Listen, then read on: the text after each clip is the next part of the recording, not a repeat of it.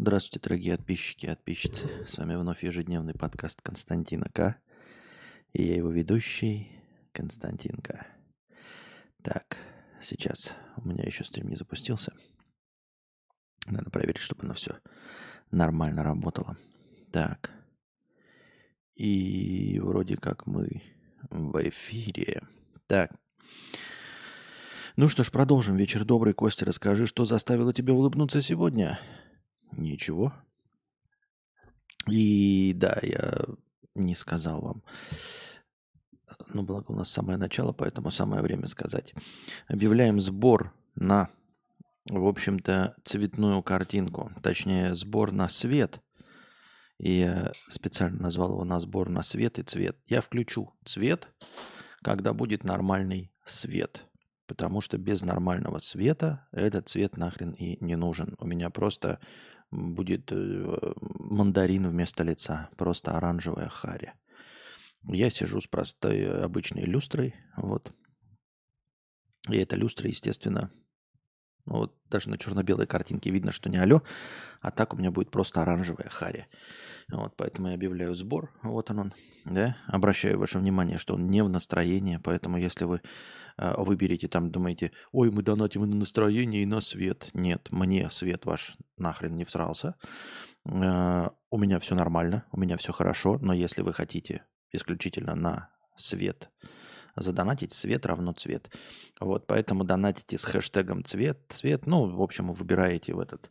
Э, нужно не только выбрать цель сбора, но и поставить хэштег цвет, цвет, чтобы понятно было, на что вы донатите.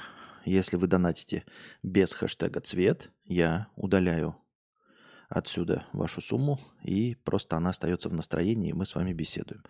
Вот, цвет, ну и просто вот сбор, чтобы был, вдруг кому-то это по какой-то причине интересно смотреть на мое цветное лицо. Вот, оно будет только со светом, потому что без света это все бессмысленно. А, Костя, я уже неделю спрашиваю с разных сторон о плюсах дня, и каждый раз ничего. Может, стоит попробовать вспомнить что-нибудь хотя бы ради спортивного интереса? Так мне нужно вспомнить, в смысле выдумать или что? Если ты хочешь, чтобы я выдумывал, то ты можешь заказать мне, например, рассказ. Я же, по-моему, последний рассказ написал. У меня, по-моему, больше нет, по-моему, заявок никаких э, на рассказы. Ты можешь заказать мне рассказ о хороших вещах, например, я не знаю, каких-то. Ты мне задаешь вопрос, я э, стараюсь на него искренне ответить. Искренне я на него отвечаю. Что меня заставило сегодня улыбнуться? Ничего. Вот я тебе искренне ответил. Что тебе еще нужно? Если ты хочешь, чтобы я врал, ну, это же вранье, это фантазирование. Фантазирование – это писательская деятельность. Пожалуйста, донать мне на писательскую деятельность. Так. На свет. Цвет не в настроении. Понятно, спасибо. Дизайнер донатит на цвет. Так, спасибо большое. А, свет я сразу выйду, скажет, что такой дорогой. Ну, во-первых, я в Европе живу, а не во Вьетнаме с прекрасным интернетом. А, тут приходится вот переплачивать. А во-вторых, я хочу взять хороший свет. Ну, вот эта вот картиночка, она как бы не просто так. Вроде как ориентировочно на эту модель я и ориентируюсь. Вот. И нужно взять ее, естественно, сразу с софтбоксом. Она без софтбокса идет. И, конечно, с какой-нибудь ножкой, которая будет все это держать. Поэтому это выливается еще, может, 30 тысяч не хватит. Но надеюсь, что хватит. Так. Армен Петросян рекомендует каждый день задавать себе вопрос, какие у меня сегодня достижения. Чистолюбивую личность может задеть.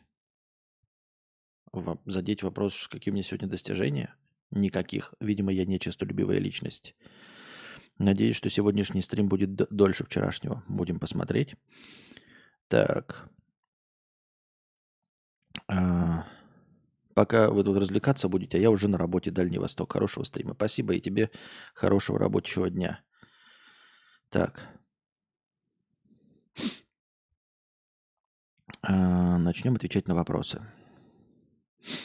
Каламбур 50 рублей с покрытием комиссии. Кость, я тут писал про самореализацию и интернет. Я имел в виду другое. Многие решили на фоне успеха разных блогеров и инфо-цыган, что они достойны большего, чем консультант в условном М-видео, и теперь страдают от этого. э, что они не добились ничего, а по факту даже менеджером не вытянет. Каламбур, спасибо за 50 рублей с покрытием комиссии. Я не понимаю, о чем ты говоришь, с трудом. Я тут писал про самореализацию интернет, я не помню э, донатов или пространей про самореализацию интернет. Ну, блин, ну если это простой донат был, я неудивительно, что я просто забыл и все. Хорошо, и еще раз. Многие решили так, на фоне успеха разных блогеров инфо-цыган, что они достойны большего, чем консультант в условном им видео. И теперь страдают от этого. Что они не добились ничего, а по факту даже менеджером не вытянет. Да, я не вижу только в этом противоречия никакого. А человек не вытянет э, менеджером, да, и очень плохой продавец и вообще, в принципе, никчемный человек. Как это противоречит тому, что он э, хочет стать блогером или стримером? И почему он не может стать блогером или стримером?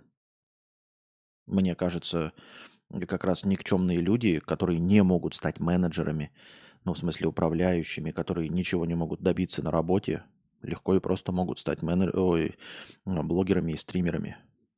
Какая связь между тем, что человек э, ничего из себя не представляет в рабочих профессиях, ну или вообще в профессиях, и э, неуспехом в блогерстве и стримерстве. Блогерство и стримерство – это как раз то, что никак не связано с человеческими качествами. Ни с человеческими качествами, ни с качествами гражданина, качествами работника. Я не знаю, я вижу стримеров и блогеров, и в том числе себя, и мы этим занимаемся исключительно потому, что ничем другим не способны заниматься. Я работал продавцом, да, я отвратительный продавец. Может быть, ты на меня намекаешь, имеешь в виду, что даже я менеджером стать не мог и нормальным продавцом не был. И поэтому стал блогером и стримером. И, и предъявляю претензии успеху разных блогеров и стримеров. Так я тебе и отвечаю, я не вижу в этом никакого противоречия. Почему другие абсолютно никчемные люди в торговле, в чем бы то ни было, становятся известными блогерами и стримерами, а мне почему нельзя? Я такой же никчемный абсолютно, да, справедливо. Мне не светило никакой другой карьеры. И да, я сейчас зарабатываю примерно как прода... не менеджер, а продавец, да? Ну, как хороший продавец, как продавец продающий такой, с процентами, нормально. Зарабатываю, как видишь, будучи стримером. Но я вижу и миллионников, и широко зарабатывающих людей, у которых, э, очевидно, нет никаких талантов вообще. Ни в чем. Даже в блогерстве и в стримерстве нет талантов. То есть тут не надо быть телеведущим, не надо быть там еще чем-то. Надо просто иметь какую-то характеристику под названием харизматичность, которая неизвестно в чем выражается. Так, сейчас я закрою тут левые окна, которые мне мешают. Так что вот. Молчун 50 рублей с покрытием комиссии. Опять 25. Как и в любом деле, приносящем деньги, наверняка в Ютубе есть инфо-цыгане, коучи и прочая лабуда, которые что-то понимают в том, как устроены алгоритмы и как приводить аудиторию. Может тебе обратиться к ним – чтобы те проанализировали, дали реальных советов, а не советов от диванных аналитиков. А, мы об этом уже говорили. Э, к сожалению, как и в любой профессии и вообще в человечестве в целом, стоящих людей не более 5%, а возможно даже еще меньше, а возможно еще меньше в ютубинге потому что это только зарождающаяся профессия. То есть среди поваров есть 5% нормальных поваров, потому что поварское дело существует несколько тысяч лет. А в ютубинге он вообще существует ну, вместе с ютубом, не больше, сколько, 20 лет, да? Э, соответственно, профессионалов больше может быть гораздо меньше. И я же говорил, что я готов обратиться к СММщикам, еще кому-то, помогаторам, но которые будут помогать. Просто ты говоришь, а советов от диванных аналитиков. А большинство, подавляющее, абсолютное, за редчайшим исключением, являются как раз-таки а, простыми диванными аналитиками, ничего в этом не понимающими. Ты можешь посмотреть э, на ютубе всяких коучей, и все как рассказывают про популярность, а, про то, как продвигать И это, очевидно, такие же диванные аналитики, ни шиша не понимающие абсолютно. Ну, когда они говорят о том, что нужно делать превьюшки, когда они рассказывают о том, что нужно делать регулярный контент, и если ты год будешь регулярно выпускать ролики, то ты станешь популярным.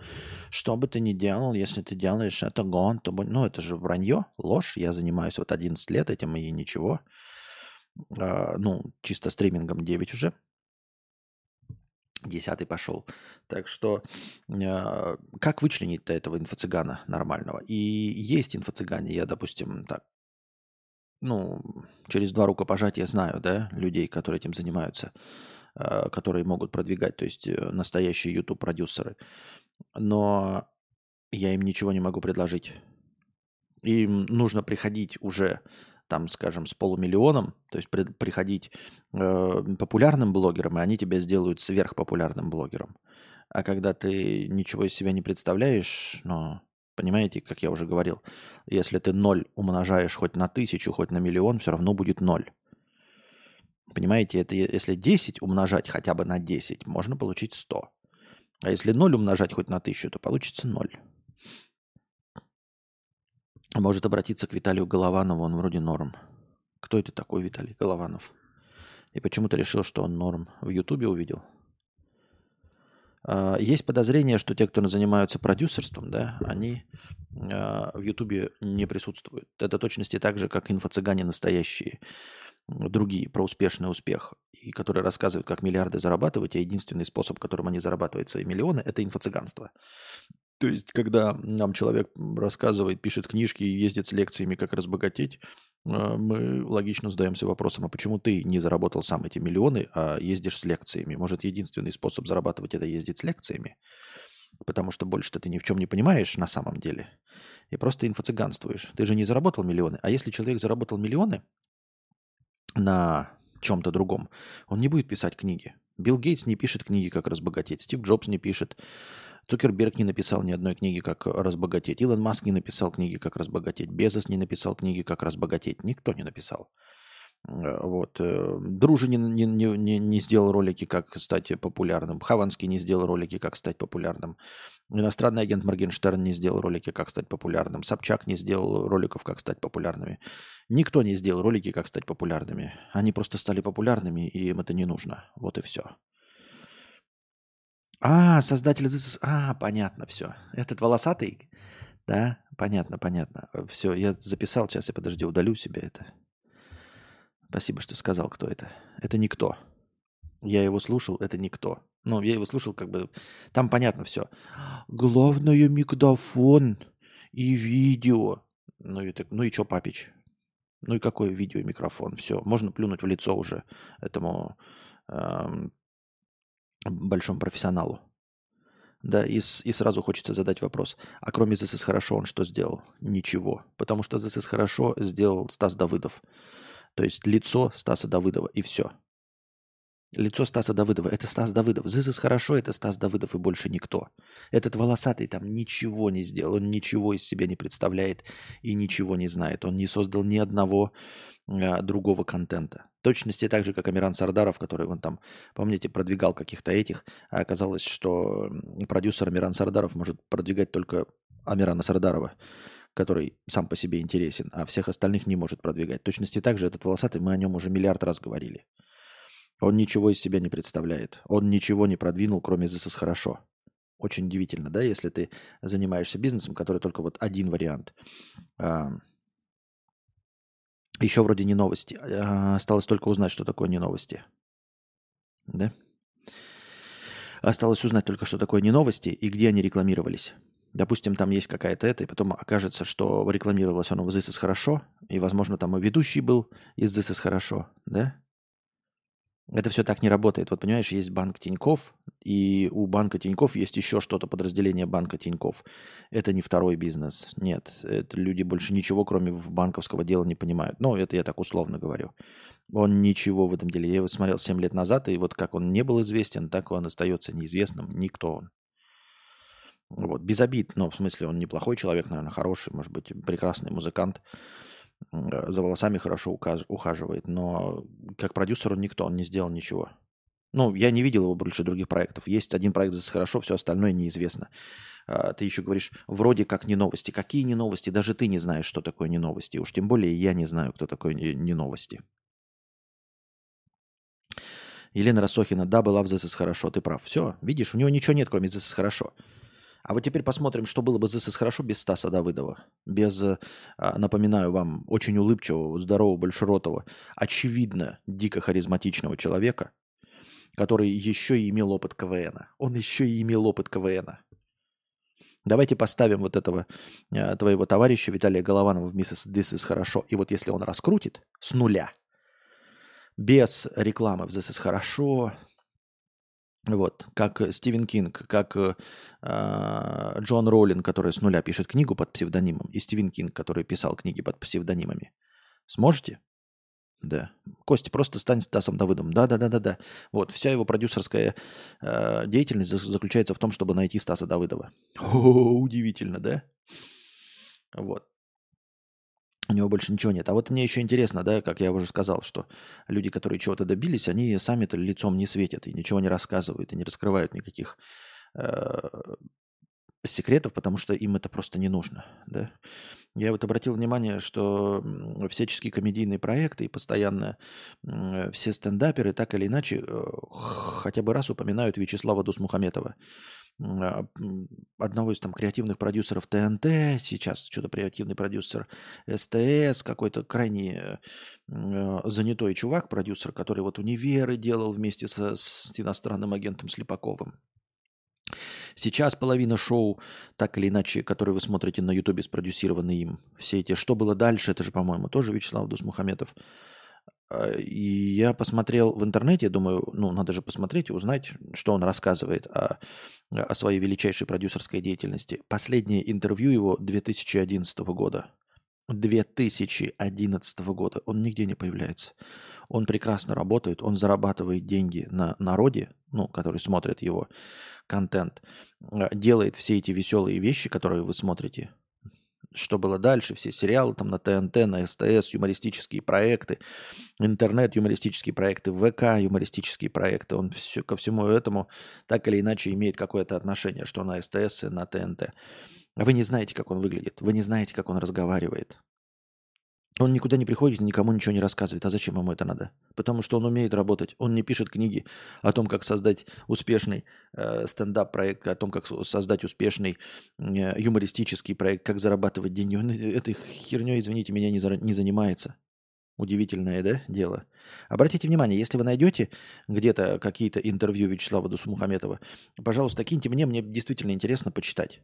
Просто вот его постоянно упоминают всякие стендап-комики, то есть он якобы не скрывается вообще, да, ну то есть не, не какой-то там э, серый кардинал, а вполне себе белый кардинал, но сам он не разговаривает. А зачем ему куда-то выходить на вот эти светские вечеринки, на Бамонде надевать красивые костюмы, фотографироваться, да?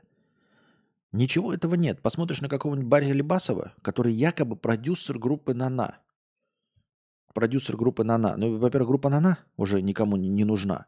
А во-вторых, этот Барри Лебасов ходит, что-то светит. А что он сделал? Да ничего он не сделал больше, кроме группы «Нана». Как это случайное стечение обстоятельств было. И больше, кроме группы «Нана», Барри Лебасов ничего не, из себя не представляет. Сейчас он э, вот последние там где-то лет пять назад, помните, похайпил, когда он э, крота выпил или что-то такого. Не кротовуху, а именно крота. Что-то там кринжанул немножечко,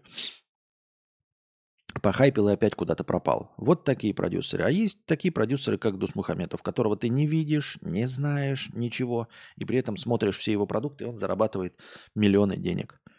И вот, а он даже интервью текстовые не дает. Казалось бы, ну текст, ну напиши ты какой-нибудь. Ну то есть оно вполне возможно есть, а можно просто так поверхностным поиском не нашел какие-нибудь хотя бы программные статьи, типа вот я занимаюсь этим, этим для какого-нибудь, может быть, специфического журнала, какого-нибудь экономического, как он видит будущее, вот это все. Но нет, не видно.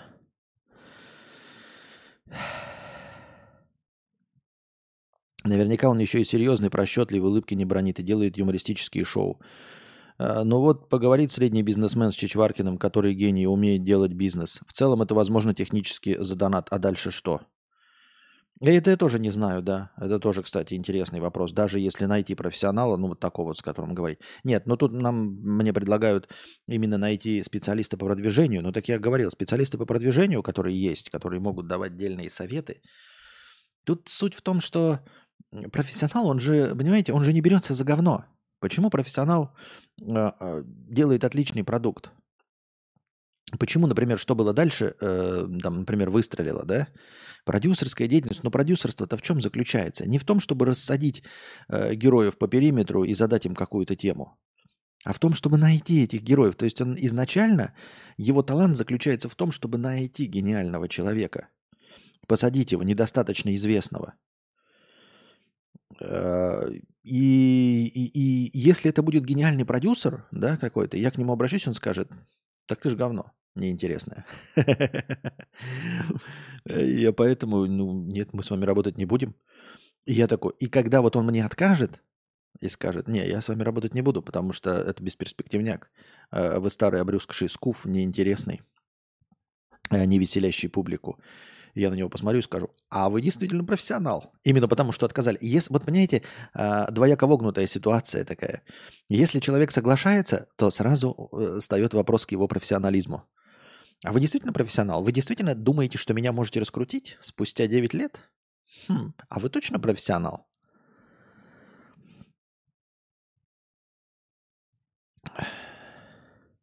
Попутал крота с апельсиновым соком, да. Да-да-да-да-да. В музыкальной индустрии есть продюсер какой-то старый, жирный, который все, что-то дел... все, что делает, судя по фоткам с репетиции, лежит на диване. Не помню имя. Понятно, прикольно.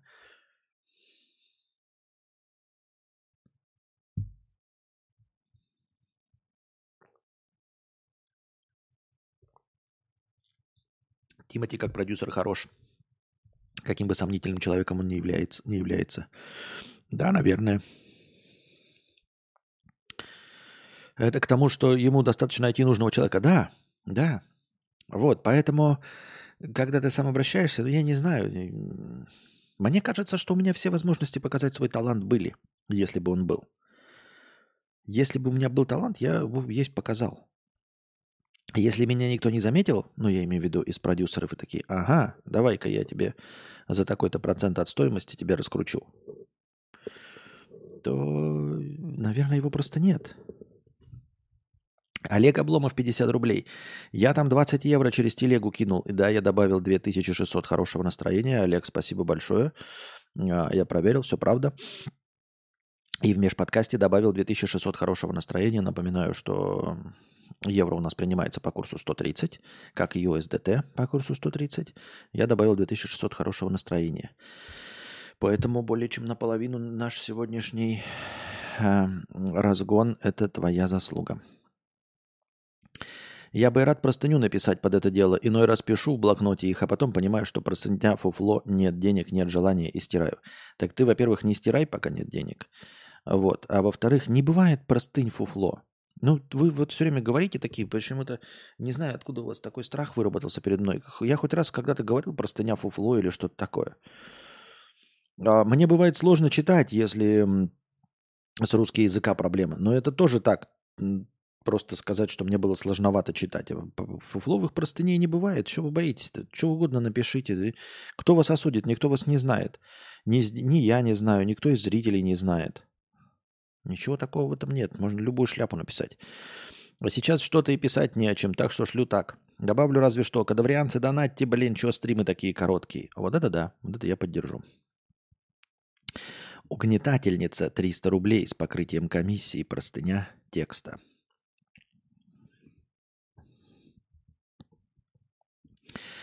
Как я посмела? Здравствуй, Константин. Сразу говорю, что эта простыня написана без пригоревшей жопы. Я уже привыкла, что в мире людей все так устроено, но почему-то захотелось поделиться одним незначительным событием из жизни. Сидела я, значит, некоторое время в одном небольшом чатике с устоявшимися посетителями примерно из 20 человек, что кучканулись из любви к одной игре с кучей разношерстных персонажей на любой вкус и цвет, созданных специально такими, чтобы понравиться разным людям.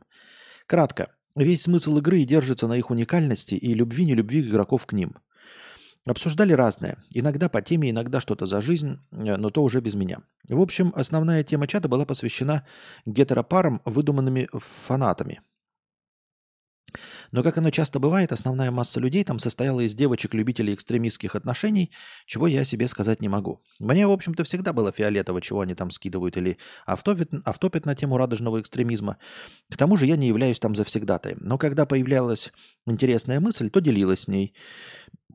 Иногда скидывала какие-то события, связанные с этой игрой, новые арты, предлагала принять участие в конкурсах с уникальными призами и тому подобное. В общем, с пустыми руками, читая без темы, старалась зря не передеть в луже.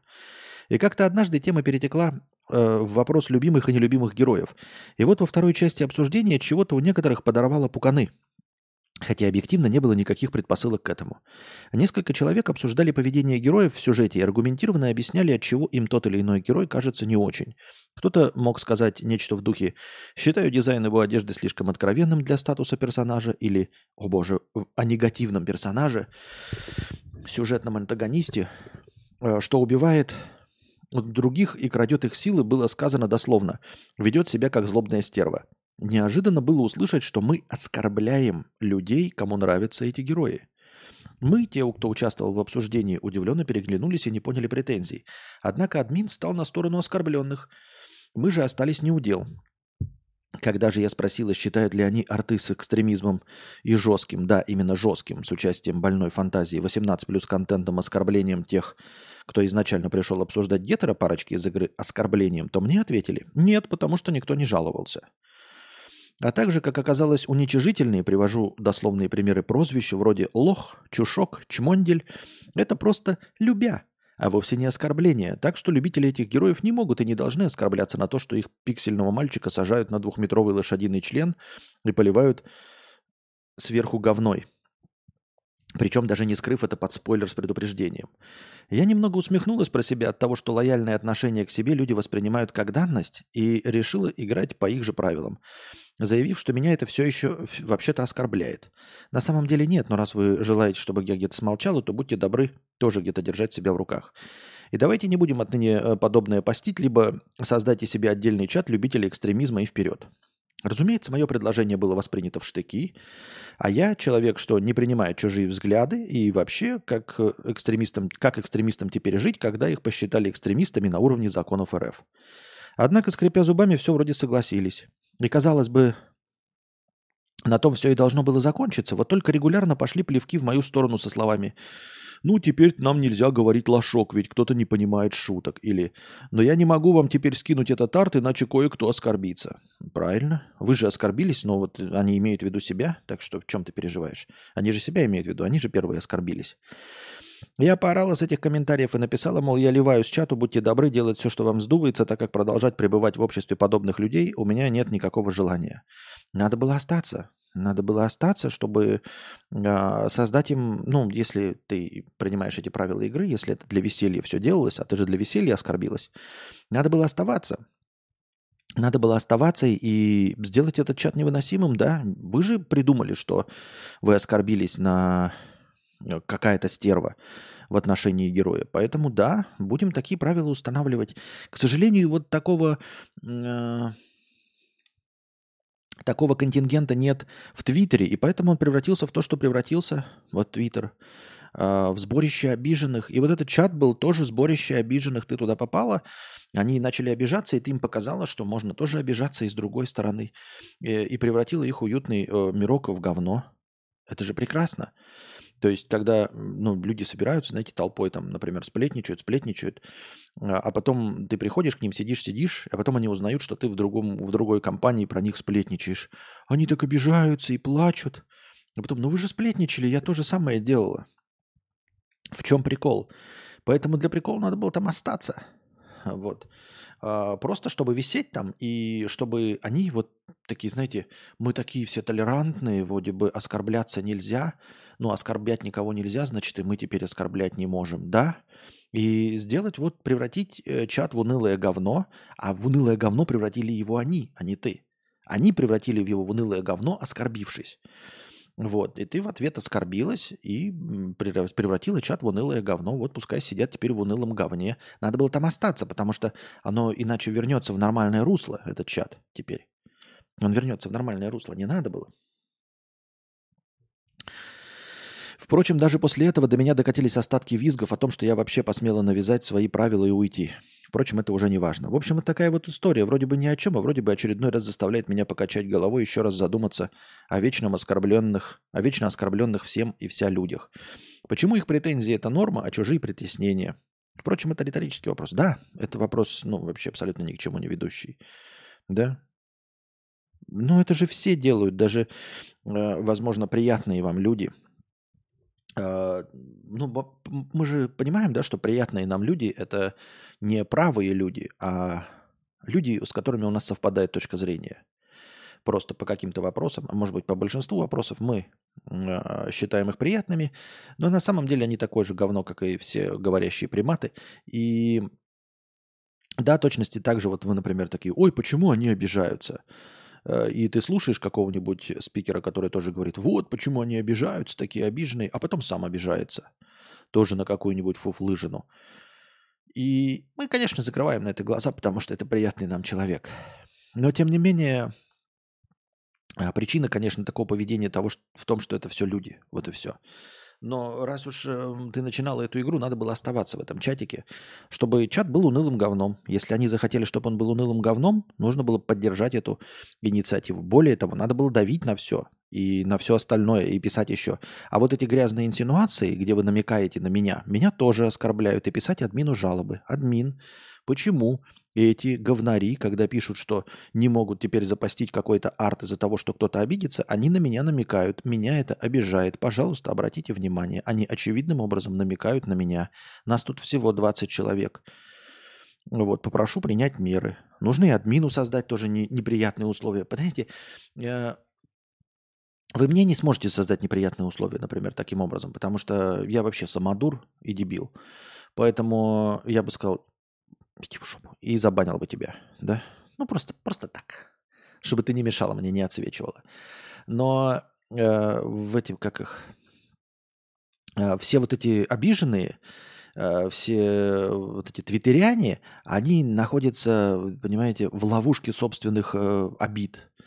А, и когда вот люди показывают, когда, знаешь, там ты такой, типа, к тебе подходит, э, ну, универсальный ответ, когда к вам подходит какая-то американская феминистка, у нас такого не бывает, к сожалению, но вдруг вы окажетесь где-то в Америке, да, и вам скажут, вот ты, ты цисгендерный белый мужчина. А, вам не нужно ничего доказывать, ничего, просто говорите, а с какого перепугу ты идентифицировал меня как белого мужчину? Я идентифицирую себя как женщина. Все. Твои претензии абсолютно беспочвенны. Все.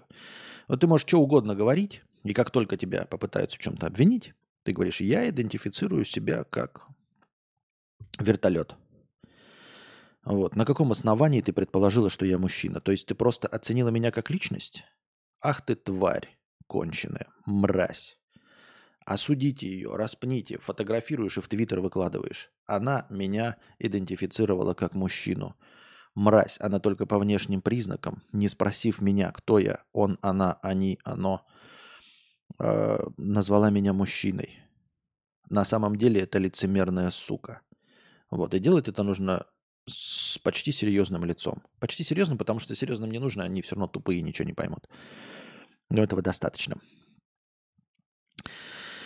Приветствую, давненько не заходил на стрим, где нынче проживаете. Эм, также во Вьетнаме, насколько помню, последний раз где-то в Азии были, если не ошибаюсь, именно Вьетнам. Да, это был Вьетнам. А сейчас я проживаю в штате Массачусетс.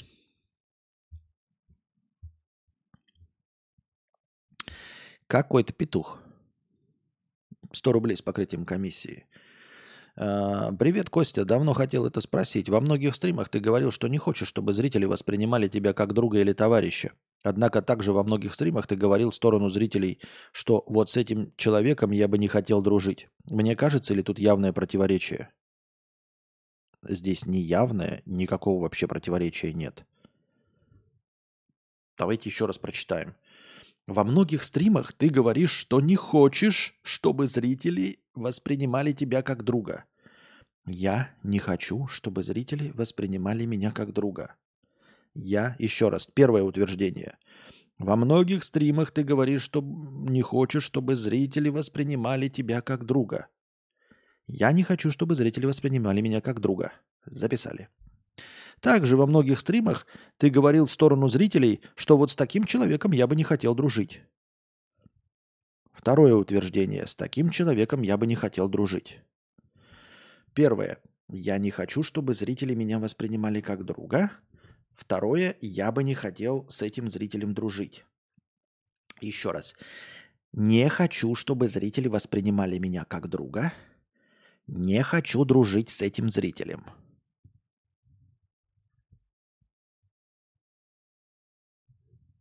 Я... Что? Еще раз. Первое утверждение. Я не хочу, чтобы зрители воспринимали меня как друга. А потом я говорю, что не хочу дружить с вот этим человеком. Со зрителем. Смотри. Я не хочу пить алкогольные напитки. Я не хочу пить водку. Вот Павел пишет, этот человек был очень, не очень хорошим программистом. Да. А, тут смотри, первое утверждение, оно общее. Второе утверждение, оно более узкое. Но оно включается в первое утверждение. Вот я не хочу, чтобы зрители воспринимали меня как друга. Я не хочу дружить с этим человеком. Вот это второе утверждение, оно является маленькой частью, частным случаем от общего утверждения. Здесь нет ни, ни явного противоречия, ни неявного, никакого противоречия нет. Как и в утверждении, что я не хочу пить никакие алкогольные напитки никогда, и я не буду пить водку. Это не противоречивающие друг другу э, выражения.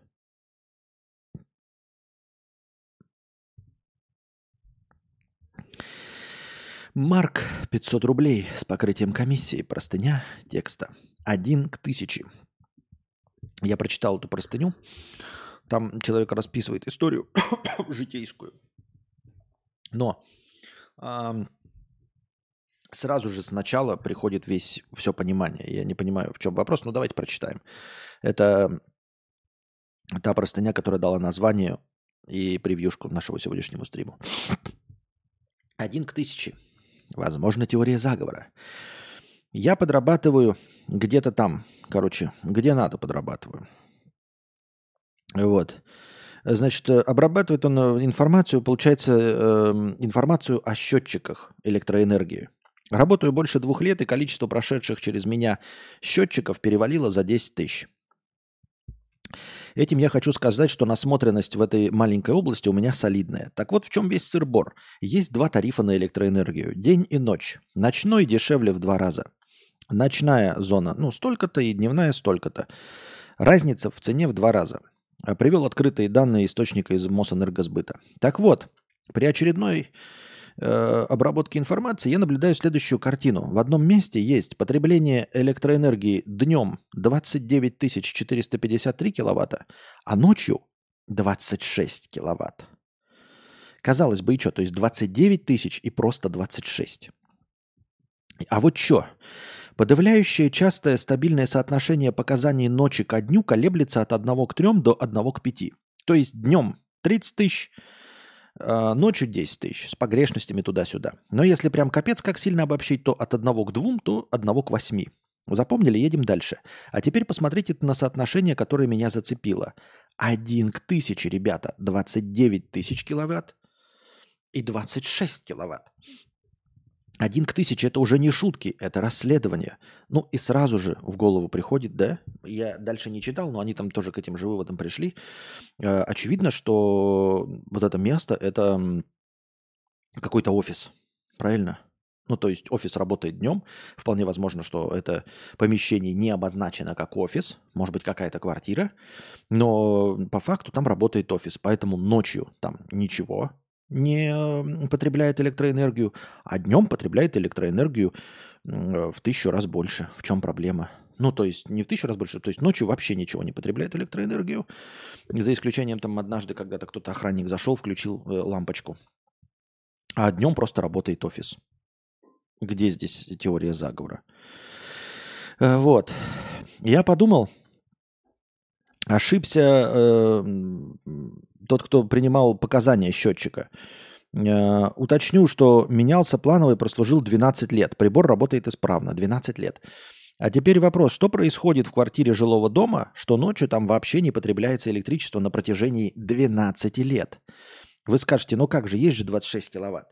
Пыль, сущая пыль, отвечу я вам. 2 киловатта в год – это три раза вскипятить чайник. Сначала я подумал, что там живут люди с капец каким стойким, нерешимым режимом сна. А в ночные часы они просто спят, не пользуются стиральной машиной, не жарят утром яичницу. Но потом меня разубедили. Ну, понятное дело, это сразу приходит на, в голову офис. Я забыл про холодильник. Обычный, не холистический. По самым скромным подсчетам, за 12 лет холодильник должен был сожрать минимум 500-400 киловатт.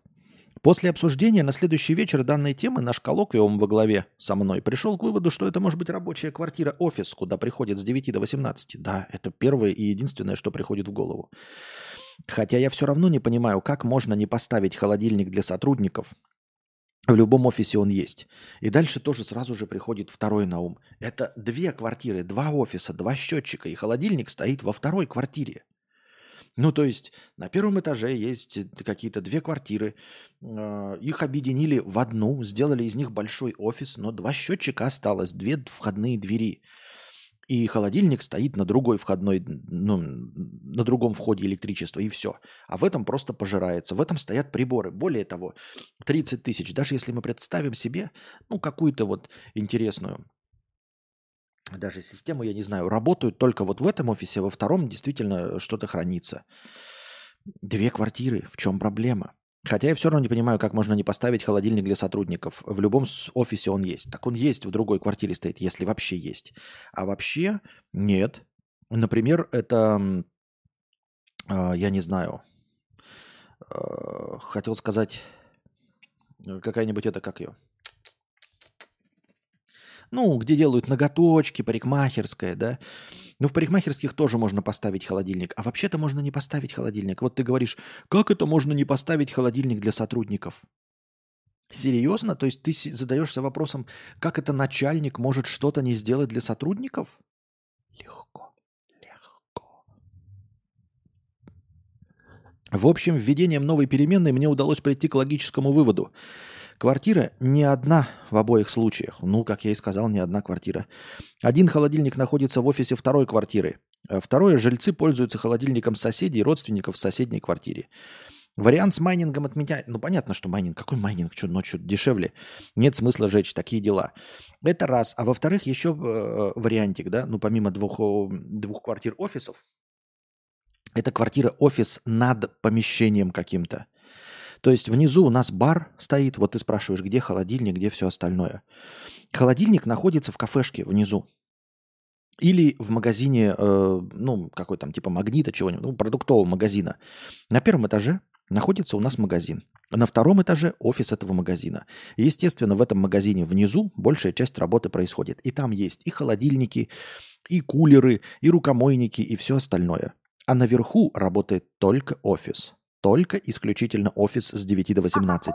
И им не нужен холодильник, потому что верхняя квартира соединена с нижним офисом, и ты ой, с, с нижним помещением, рабочим, и в этом нижнем помещении есть и холодильник, и все остальное. Они просто ходят обедать внизу. А представим себе, если это не магазин, а кафешка, то вообще все хорошо.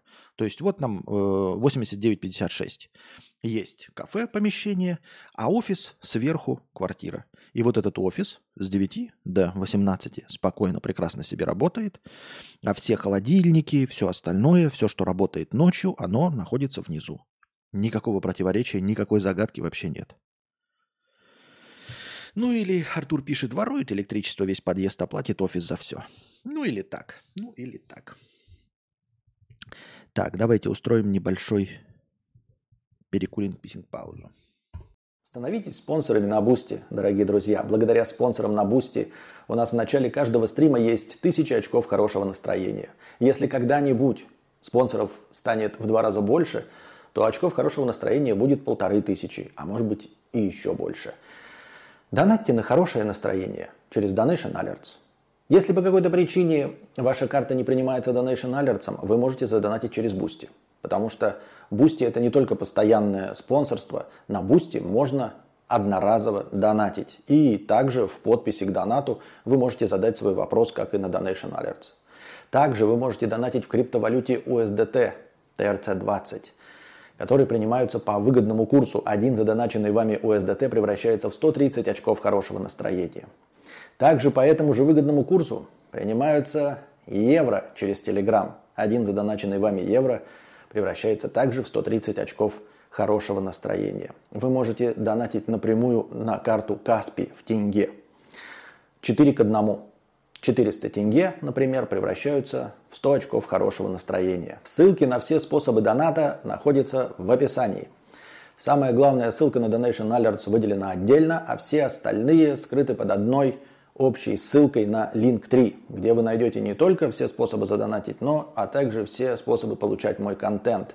Ссылки на подкасты, ссылки на мои каналы, ссылки на телеграм-бота с оповещениями, ссылка на телеграм-канал с аудиозаписями подкаста. Напоминаю, что донатить можно не только в прямом эфире, но и в любое другое время, в так называемое межподкасте. Все ваши донаты обязательно будут учтены в хорошем настроении, а ваши вопросы будут обязательно озвучены. Если вы хотите задать большой вопрос, поделиться какой-нибудь историей или просто что-нибудь рассказать, и вам не хватает 300 стандартных символов Donation Alerts, вы можете написать так называемую простыню текста. Простыня текста стоит от 300 рублей и до 2000 символов. Можно больше, но лучше не надо. Если пишете больше, не стесняйтесь докидывать доната. А, чтобы отправить простыню текста, нужно перейти на сайт telegra.ph. Это наиболее легкий способ. А, на сайте telegra.ph, принадлежащем Telegram, вы пишете свою простыню текста, потом нажимаете «Опубликовать», копируете ссылку и вставляете ее в текст доната. И с донатом от 300 рублей отправляете. И спасибо всем огромное за поддержку в виде донатов. Вы очень помогаете. Без вас этого всего бы не было. Так что донатьте на продолжение банкета.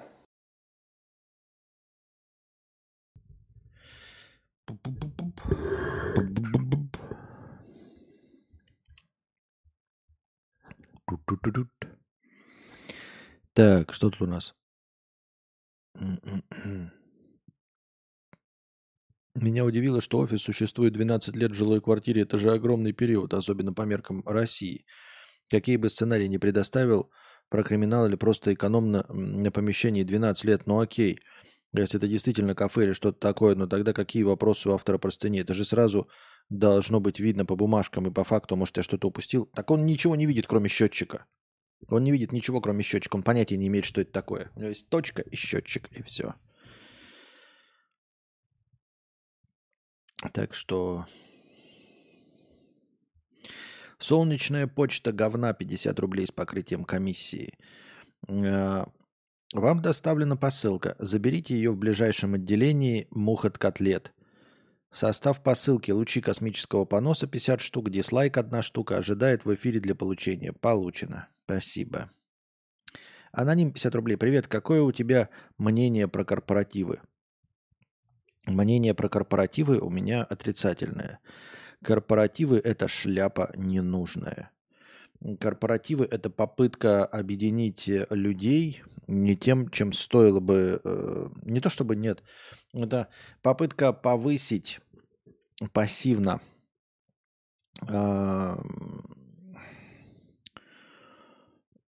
как это сказать, эффективность э, работы своих сотрудников путем сплочения коллектива. Но это полнейшая шляпа. Корпоративы работают, когда у вас и без того идеальная корпорация, того, чего на самом деле на территории, например, Российской Федерации не существует.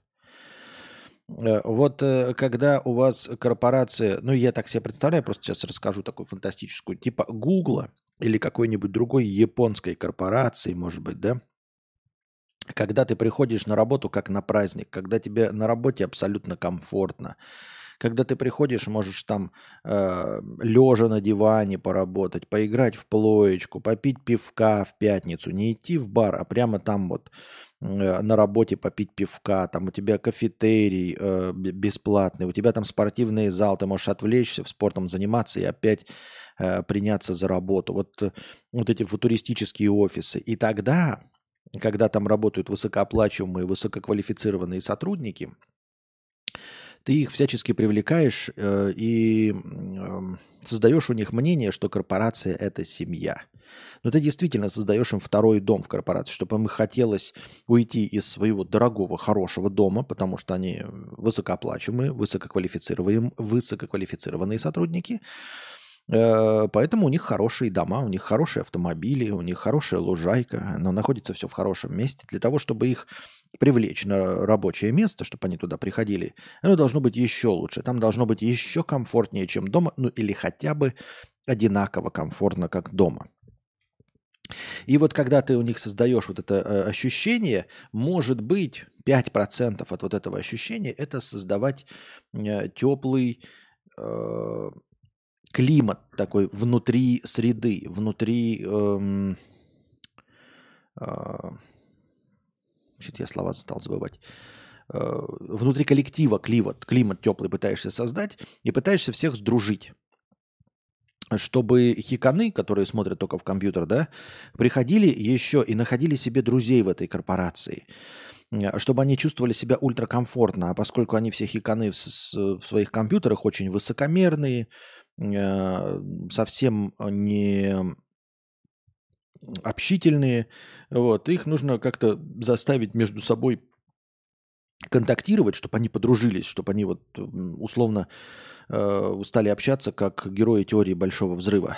И ты им создаешь искусственные э, такие собрания, э, празднования совместные, чтобы они друг с другом сдружились. Потому что на работе они, конечно, общаются, но тем не менее хотелось бы побольше. И вот когда ты создаешь вот такой климат, и вот в 5% от всего, всех твоих вложенных усилий, это еще и корпоративы. Но когда какой-нибудь дурачок а, в конторе, в которой даже приблизительно ни Яндекс, даже приблизительно ни Касперский, ни Google, ни вот это все создает, делает у себя корпоративы с той же самой целью, кажется, что он дурак. Он не понимает вообще, что такое создать комфортные условия. Создать комфортные условия э, на работе для человека, это нужно создать комфортные условия просто для его труда. Понимаете, это как э, у тебя, например, э, ну, условно я вам сейчас привожу пример, как будто бы у тебя в офисе нет туалета, нет отопления, а ты, значит, э, делаешь э, тарелку с бесплатными э, ММДМсами. И надеешься, что люди будут хотеть приходить к тебе работать. Э, что люди будут рваться на работу каждый день, и потом ты такой э, задаешься вопросом, а почему люди опаздывают? Я же поставил тарелку с ММДМсом. Ой. Я же поставил тарелку с бесплатным ММДМсом. Почему они в конце каждого рабочего дня стараются убежать? Почему они опаздывают на, на работу? Почему они не хотят друг с другом дружить? Они не хотят находиться на рабочем месте. Ишак ты тупорылый. Создай просто рабочие условия. Поставь всем удобные кресла. Поставь им не заляпанные, не, не вафленые, э, скучные мониторы. Дай им каждый, вот приходит человек, дай ему новую клавиатуру и новую мышку. Не засаленную, не обоссанную, не с э, ободранными проводами. Посади его за нормальный стол. Э, включи кондиционер, чтобы там все время была какая-то ну, стандартная, комфортная температура, и чтобы никто не имел права этот кондиционер переключать. Прочитай какие-нибудь статьи. Прочитай просто статьи, что такое, какая должна быть комфортная температура в офисе. Не пультом, чтобы им не управляла ни какая-нибудь бухгалтерша, ни еще какая-нибудь срань подзаборная. Просто, чтобы пульт был только у тебя, и там стояла температура, которая э, написана в статьях э, с рекомендациями Всемирной организации здравоохранения. И окна, чтобы не открывались, чтобы нельзя было ни жар создать, ни холод, но при этом там какая-нибудь э, вентиляция не зависящие от работников. И все. Создаем минимальные, базовые, комфортные рабочие условия. Комфорт не надо ставить плойку. Нахрен не нужны твои э, эти э, тарелки с э, ММДМсами.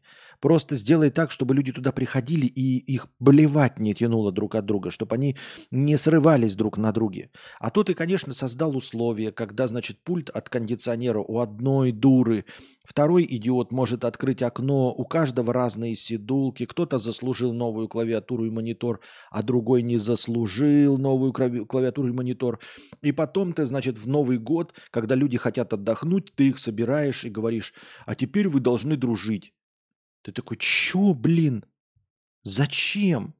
И тебя собирают и говорят, ой, какой у нас дружный коллектив, посмотрите, вот это Тамара Михайловна, которую все ненавидят, потому что у нее кондиционер, а ей всегда холодно, и она его выключает. А это у нас Вася дебилоид, который зимой открывает э, окна, чтобы стало э, 13 градусов в офисе. Давайте теперь все хлопать в ладоши и участвовать в конкурсах. Ну что же вы, ребята, не хотите приходить-то на корпоратив? Мы же все оплатили э, в кафе «Гадюшник». Там э, делают шавуху, которую в новостях передавали, вот люди отравились, померли. Вот это же в кафе «Гадюшник», там очень весело, наверное. Мы же все оплатили. Вот. Мы, конечно, с вами пить не будем. Я просто стопарик выпью своего дорогого вина, который вы мне унизительно подарите. Э, всякие подстилки, которые ж- очко лижут, подарят мне дорогой коньяк. Я с вами стопарик вы, выпью, а потом уйду. А потом буду удивляться, ну почему же люди на корпоратив не хотят идти? Потому что рожи Надоели эти, потому что ты с этой рожей видеть не можешь, потому что тебе на работе некомфортно. Ты не хочешь с этими рожами своих коллег праздновать. Не потому что это плохие люди, а потому что они стойко ассоциируются у тебя с твоим дерьмовым местом работы.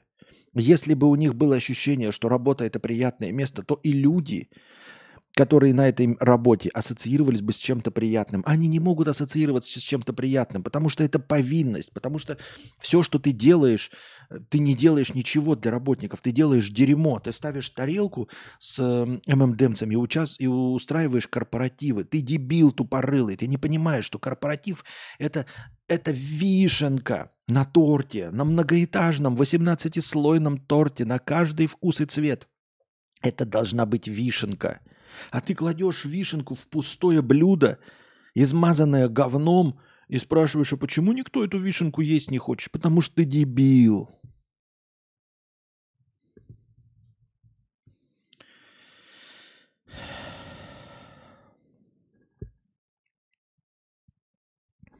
Ходил на Новый год на чужой корпоратив, наелся вкусно, пофлексил на танцполе, никого не знаю, кроме пары человек – что меня провели кайф, никакого стеснения. Да, потому что ты смотришь, все эти лица для тебя новенькие, потому что ты не видишь эти лица, которые ассоциируются у тебя с дерьмом, с твоей унылой жизнью, с твоей унылой работой. Идеальный поход, да? Ты идешь на корпоратив к своему другу вместо него, а он идет на корпоратив к тебе вместо тебя. И прекрасно, у него все хорошо, такой новые лица какие-то, э, э, которые я не ненавижу, а ты видишь другие лица, которые ты не ненавидишь. Все прекрасно.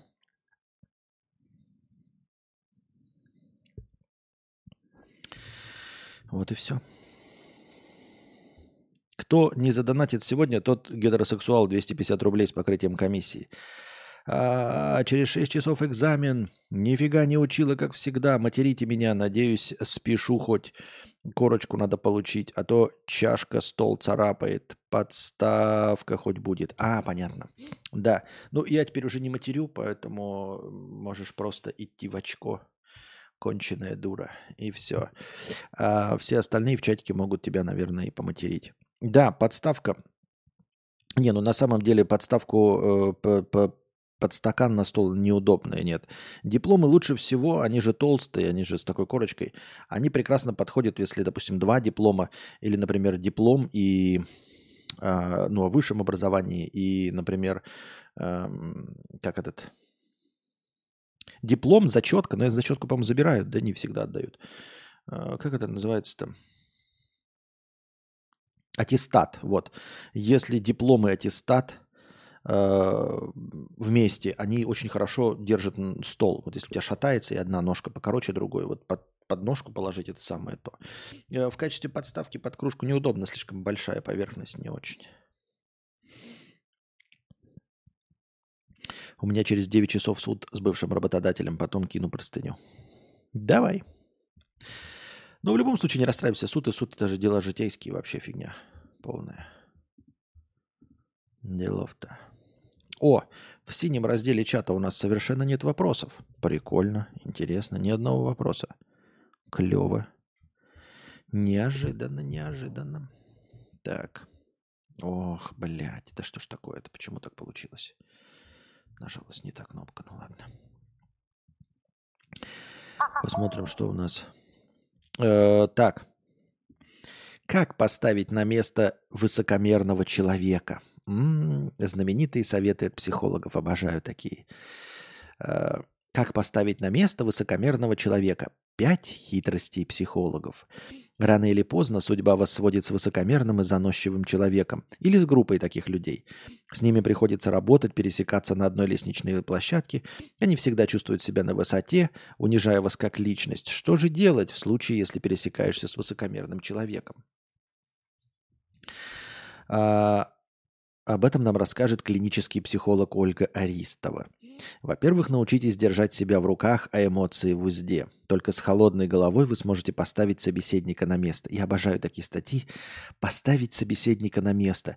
И вот такой вот закомплексованный черт ставит собеседника на место и идет такой, вау, я поставил, я там, значит, все ему доказал, а собеседник даже не в курсе что его кто-то ставил на место, что он был не на своем месте, что вообще что-то шло не так. Он вообще не в курсе.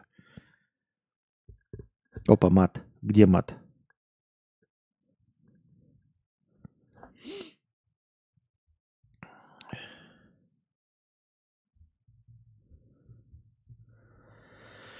Так, холодный игнор. Самый первый метод – это, конечно же, игнорирование. Многие почему-то думают, что обидчику обязательно надо что-то ответить. Однако слово за слово, и вы втягиваетесь в круговерть конфликта, а то и мощного скандала. Вспомните, как, э, что оскорбление не достигает королей. Например, как реагирует принц Уильям и Кейт Миддлтон на действия достаточно заносчивой Меган Маркл с ее вечными интервью о том, как страшно жить в британской монаршей семье. В основном молчанием. Да, они просто игнорируют все, что творится в семье принца Гарри на той стороне Атлантического океана. И правильно делают. Блин, какой бред. Вот это вот идеальная иллюстрация. Молчать, да? Во-первых, э, вот иллюстрация как раз Кейт Миддлтон и Меган Маркл.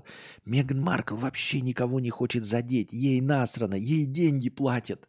Ей просто говорят, давай скажи что-нибудь такое, чтобы ну, хайповое, что-нибудь такое оскорбительное, чтобы мы тебе деньги заплатили. Она говорит оскорбительное. Но по мнению дурачка, э, вот автора этой статьи, ну или, может быть, по мнению психолога, э, Меган Маркл кого-то там оскорбляет, и Кейт Миддлтон не реагирует. Она не реагирует, потому что это к ней вообще не относится. Это полный бред, просто идиотизм. Это как, знаете, э, знаете, почему э, этот э, Стив Джобс, ну или кто там сейчас у них главный, ну пускай будет Стив Джобс, да? Знаете, самое главное, самое правильное поведение Стив Джобса, Стива Джобса э, на оскорбление Юры Хованского в сторону компании Apple. Вот Юра Хованский говорит, что компания Apple это говноеды, э, черти помоечные, мошенники, и вообще вы переплачиваете за бренд. Вот. И Стив Джобс правильно поступает, что молчит, по мнению этого психолога, а, не обращает внимания на хейт и полностью игнорирует слова Юры Хованского. Он вообще не знает о Юре Хованском. Вот. Юра Хованский, говоря про компанию Apple, вообще не имеет в виду Стива Джобса. Это два. И в-третьих, даже если бы Стив Джобс знал о, о, о Юре Хованском и о том, что он говорит, то слова в сторону компании Apple никакого отношения к Стиву Джобсу не имеют. Это компания Apple. Я подозреваю, что Стив Джобс вообще не ассоциирует себя с компанией Apple. Но это нужно быть сильно закомплексованным. Вот. И э, Меган Маркл, которая который вообще все равно на самом деле. Чтобы кого-то оскорблять, за что? Ей просто говорят, скажи что-нибудь плохое про королевскую семью. Она говорит. И все. Так, Стив Джобс умер вроде. Ну, кто там, я не знаю, кто у них там главный-то сейчас. Вот. Но это условный пример был. А, когда меня в школе булили, те же самые советы мне давали взрослые. Это нет, ну, на какую-то часть буллинга это работает. Да даже нет, даже не на буллинг, на какую-то часть вот это работает, да. Но это очень специфические случаи. Это очень специфические случаи, когда это работает. Типа игнорирование, да. И, но как, тебе мож, как ты можешь игнорировать, если тебе плюют в спину? Ну, просто физически ты идешь, и тебе плюют в спину. Если тебя толкают, да, если тебе э, говна в портфель засунули, как это можно игнорировать? Как это можно игнорировать? Игнорировать можно, когда тебе кто-нибудь за глаза что-то говорит, когда сплетничают, это пофиг. Когда комментарии пишут, да, в интернете тебя обсуждают, это можно пофигу, да, действительно, проигнорировать. Но когда тебе в лицо говорят, э, ну, ты не можешь этого игнорировать, это какой-то бред.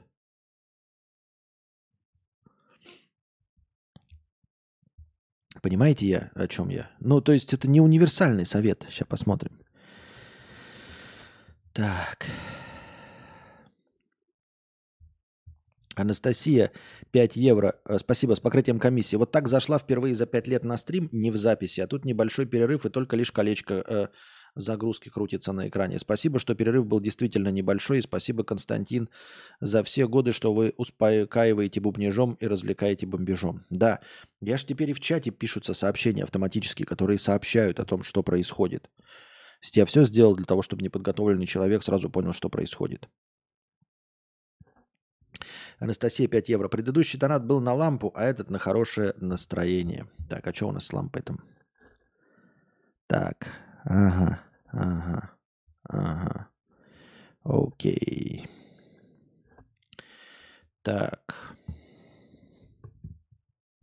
Спасибо большое. Так, так, так, так, так, так, так. Подождите-ка. А сейчас сколько было? А, ну правильно, все правильно. Так, меня на работе мобингом травил босс. Так вот, я ему тактично ответил, потом он добавил HR в чат. Она вызвала меня, чтобы продлить испытательный срок, хотя уже шел предпоследний день третьего месяца. Так вот. Понятно. Но ну, лучше пиши, я ничего не понимаю. Лучше напиши потом простыню, чем сейчас я не улавливаю вообще мысль, о чем идет речь.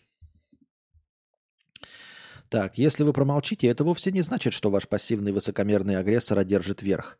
Э, ведь уметь игнорировать тоже целое искусство. Нет, э, игнорировать, да, можно, действительно, да. Э, типа, только я, это, это не одерживание верха. Я не понимаю. Это не ставит на место агрессора.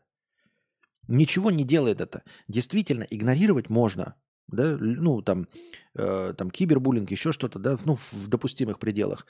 Но, как я уже сказал, если тебя толкают э, руками, э, то игнорировать это не получится просто-напросто. А во-вторых, игнорирование не ставит никого на место. Я не говорю, что так делать не нужно. Игнорируйте, все правильно. Э, делайте, но это делает вашу жизнь легче, да, потому что вы а, вам пофиг. Ну, то есть вы, если достаточно хорошо будете игнорировать, то в один прекрасный момент вы поймете, что вам действительно насрано. Вот, потому что если вам не надо реагировать, не надо придумывать, то, в общем-то, и пофигу. Если, оказывается, можно игнорировать. Только это никого не ставит на место. Вот что нужно понять. Никого это никогда не поставит на место. Игнорирование – это прекрасный способ с этим справиться. Да, потому что, ну, ну кудахтует и кудахтует. И действительно, ваша жизнь становится на 146% легче. Но не подменяйте понятия, это не ставит никого на место.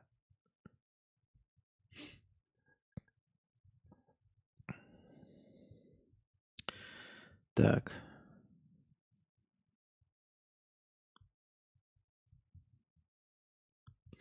Давление авторитетом. Что любят больше всего высокомерные люди? Нет, не просто унижать и смотреть на всех сверху вниз. Они обожают иерархические структуры, где есть начальник и масса подчиненных. В общем, всегда есть какой-то авторитет, достаточно уважаемый, чье слово может стать веской точкой в решении какой-то проблемы. Вам остается только понять, а кто у вашей персоны такой авторитет. Возможно, это ваш прямой босс, а может кто-то из высокопоставленных чиновников. Или же этот человек верит исключительно в науку покорения космоса. Тогда придется призвать на помощь всю рать знаменитых ученых. Например, данная личность говорит, что вы что-то не, не то сделали. Этот отчет неверен. Вы стоите на своем. А вот Петр Иванович приказал делать по этому методу. Ваша соседка никак не замолкает про методы воспитания, указывая на то, что вы все делаете неверно в отношении сына и дочери. Скажите, что увидели этот прием в одной известной программе на ТВ. Это реально рекомендует психолог? То есть я не понимаю, если ты начал игнорировать, зачем тогда вообще эти ответы? То есть все тогда сводится, один есть совет. Если ты игнорируешь, тогда какие вообще ответы вообще могут быть? Совет про игнорирование прекрасный сам по себе. Но, как я уже сказал, он не ставит никого на место. А, ну, типа, манера общения с, высоко, с высокомерными людьми. Игнорирование. Все. Статья закончена. Игнорируете, и все, и вы, вы прекрасны. Но они на место не поставлены, они остаются высокомерными и ничего. И вот соседка тебе говорит про неправильное воспитание, а ты обращаешься к авторитетам. Тебе говорят, что ты неправильно сделал отчет, а ты обращаешься к авторитетам. Это же какой-то бред. Почему люди пишут советы, обращаясь к логике? Обращаясь к логике. То есть ты обращаешься к логике говорящего примата – Тебе говорящий примат говорит, ты делаешь неправильно э, отчет. Ты делаешь неправильно отчет, а ты такой, а вот Петр Иванович, а он тебе...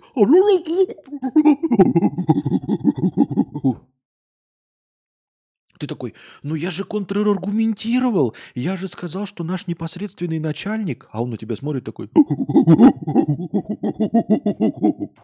Ну слушай, я же советы психолога прочитал. Тебя же, тебе же должно это поставить на место.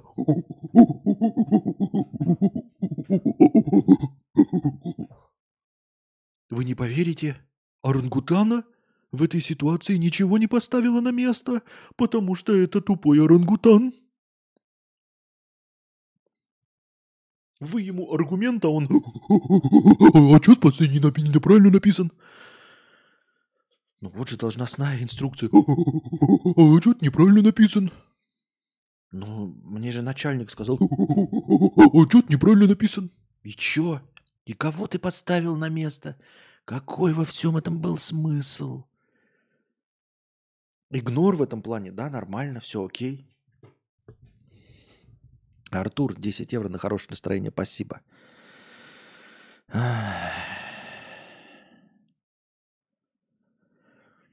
Поставить на место можно только э, подмечая личные комплексы и недостатки. Да никого нельзя поставить на место. Это бред. Ну, ребята, какие личные комплексы поставить на место?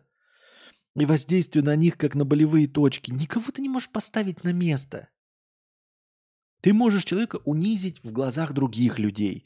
И то, если этот человек сам ничего не почувствует, ничего. Не можешь ты поставить на место в разговоре один на один. Никого. И при случае, э, в случае наличия зрителей ты можешь создать у зрителей впечатление, что ты кого-то унизил. Но твоего оппонента это не поставит на место. Меня невозможно поставить на место. Никак меня невозможно поставить на место. Ну попробуй Пескова поставить на место. Вы видели, как вот ему поставили на место? У тебя же 30 миллионов часы стоят. Нет. Так вот же они у вас на руках. Нет. Ну а... Нет. Кого ты на место можешь поставить? Что это за бред вообще?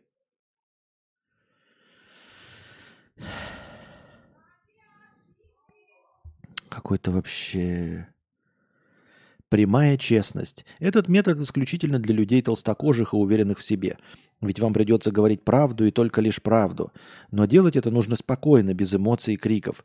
Например, вам указывают на то, что вы недостаточно компетентны в такой вот форме. Ваш Например, вам говорят, что недостаточно компетентны в такой форме. Ваш возраст и цвет волос не позволяет вам занимать такую должность. Да, вы работали у нас достаточно долго, но знаете, сколько претендентов на эту позицию? Нам есть из кого выбрать. Почему вы вообще должны выбрать вас? Легко и играючи отвечаете, потому что именно я обладаю прекрасным зрением, которое позволяет мне сходу выявлять высокомерных людей э, э, всего по одной фразе. А дальше вам стоит объяснить, кого именно вы имеете в виду. Да, необходимо раскрыть все карты и спокойно заявить, что вы недовольны тем, что данный человек постоянно унижает вас. Только говорите о нем не о нем, а именно о себе, что вы чувствуете в такие моменты. А вот потом говорите, что более не допустите так. Вот это все полная херня опять. Еще раз. Если вы хотите поговорить, потрепаться, сейчас а, проверю, да. А, если вы хотите поговорить, э, потрепаться, если вы хотите вступить в конфронтацию, легко и просто. Действительно, скажи, ты высокомерный черт помоечный, мурло ты поганое, не хочу тебя слушать вообще. Какое отношение мои волосы? Это все справедливо. Это все уместно, действительно, если ваша цель посраться. Но почему вы называете это поставить на место? Нельзя хамло поставить на место. Хамлу можно сломать коленные чашечки. Это поставить на место. Можно плюнуть в лицо и убежать, чтобы он остался с харчой вашей, бациллочленами на лице. Это э, означает, что у него будет харча на лице. Все. Нельзя хамло поставить на место. Говорю вам, как хамло. Ничего не способно меня переубедить в моем мнении. Ну это же тупость абсолютная полностью. Так и говорите. Если вы хотите посраться, да, то есть быть токсичным человеком, в принципе, это неплохо, то вы можете всегда говорить правду. Да? То есть вот тебе человек говорит, вы, даже если он в хамской форме это говорит, вы можете отмечать ему правду. Да? То есть она говорит, вы не возьмете, э, вы не подходите, потому что у вас цвет волос. А ты говоришь, а ты старая, толстая. Ты старая, толстая и жирная, и, скорее всего, тебя муж не трахает, поэтому ты недотраханная здесь э, сидишь и пытаешься отыграться на мне. Отыграться на мне не получится, старая недотраханная мразь. Понимаешь? Потому что я клала член тебе грязный на твой немытый рот. После этого придется, правда, член помыть, потому что твой рот грязнее, чем мой член. Но я здесь работать не буду, мразь тупорылая. Вот и все. А еще я сейчас уйду и напишу письмо твоему начальнику, какая ты мразь и как ты ведешь э, переговоры с, работа... с потенциальными работниками. И все. То есть ты посрешься, ты... но ты не поставишь никого на место. Ты просто посрешься. Посраться – милое дело. Посраться, смотрите, это испортить настроение. Вот человек портит вам настроение. Можно идти по пути наименьшего сопротивления, что сейчас пропагандирую я. То есть э, э, попытаться меньше получить от этого негатива и все, уйти. Да, ну, то есть э, сни, снизить вот этот негативный остаток. И все. Э, можно наплодить негатив. Если вы хотите, я не призываю, но тем не менее, вам дают 10 очков негатива, вы плодите и в 20-кратном размере отвечаете. Таскаете на членах, припоминаете всех родственников, срете в рот матерям, все, прекрасно, да? И портите настроение человеку еще сильнее, чем он испортил его вам. Отрицательная сумма для обоих. Поступок тупого человека, да. Другого варианта я не знаю. Можно этим, да, но почему, если вам испортили настроение, почему бы человеку тоже не испортить настроение? Вполне себе позиция, да. Я ее не поддерживаю, не рекомендую, но тем не менее она как бы понятна в целом. Но при чем здесь поставить на место? Поставить на место – это победить в какой-то словесной перепалке. В словесной перепалке победить вообще нельзя. Причем чем тупее напротив тебя собеседник, тем, тем меньше вероятности, что ты победишь. Чем, ну, что вообще хоть что-то дойдет. Понимаете? А, а если человек умнее, то он так себя вести не будет. То есть умный человек так себя вести не будет. А так будет себя вести тупой человек. И вот чем он тупее, тем меньше вероятности вообще до него что-то достучаться. Если человек вам сказал, то это уже, блядь, гибон. Все, ты с ним не можешь никак взаимодействовать. Поэтому I don't understand. Если честно. Если честно. Если честно, don't understand. Так, говорят, там у нас USDT покидали. Оу-хоу-хоу-хоу. Хоу-хоу-хоу. Блин. Вижу сейчас. Донаты в USDT. Блять. Блядское блядство. О, я что-то материться-то стал. Чего это вдруг? Извините. Но мы будем стараться работать с этим. Благо санкции для самого себя никаких не придумал. Вот, поэтому будем бороться, конечно, с этим. Так. Да, так это донаты от разных людей у нас? Анюта Афонина и Евгений это два разных человека? Мне кажется, что иногда Анюта Афонина и Евгений совпадают, вместе приходят. Как так получается? По-моему, когда я собирал на MacBook, вы тоже одновременно приходили и одновременно донатили. Разве нет? Вам не кажется странновато? Может, вы, вы-то думаете, что, например, Евгений приходит и такой думает, ну, Анюта Афонина обычный зритель. Анюта Афонина приходит и думает, ну, Евгений обычный зритель. Нет. Вы совпадаете друг с другом. То есть э, часто так бывает, мне так кажется, часто так бывает, что вы приходите вдвоем. То есть вот вы два разных человека задонатили с USDT и думаете, вот, мои 50. А на самом деле, э, когда нет Анюты, нет и Евгения. Когда нет Евгения, нет Анюты. А вы когда приходите, в этом вам так кажется, ну блин, я доначу в USDT, вот второй человек донатит в USDT. А помимо вас оказывается, что больше никто и не донатит в USDT. Так, у нас 70 USDT. 70 умножить на 130 это...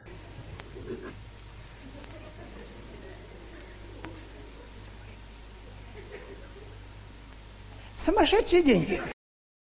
9100, нихуя. Ой, блин. Да что ж такое-то? Что так много мата-то сегодня проскочило у меня? Что ж так много мата-то проскочило? Ужас, ужас. Так, подождите.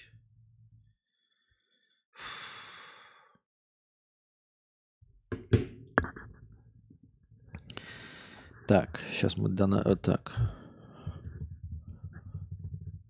Ага. Так.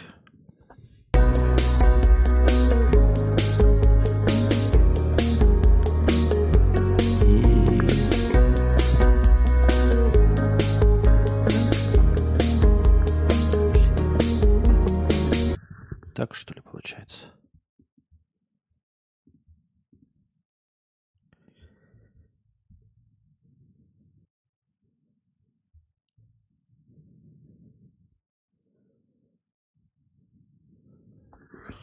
Может, они же надо, давайте их шиперить. Ага, ага. Такой интересный подкаст. К сожалению, иду спать. Сегодня к нотариусу еще нужно. Всем хорошего стрима. Спасибо. Спасибо. Так. Ага, ага.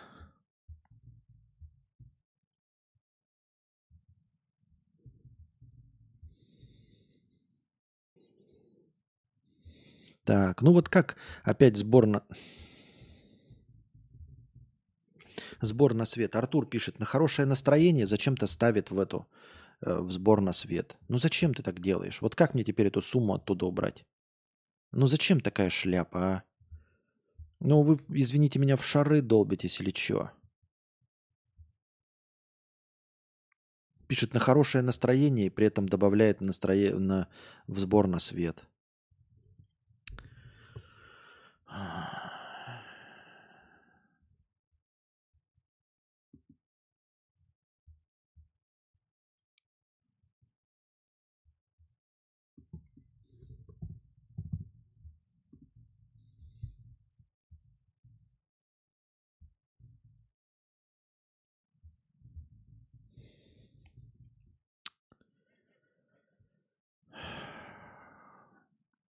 Короче, цветной картинки не будет. Скажите спасибо Артуру Ша. Артур Ша все сломал и испортил. Вот приходит один человек и все ломает и портит.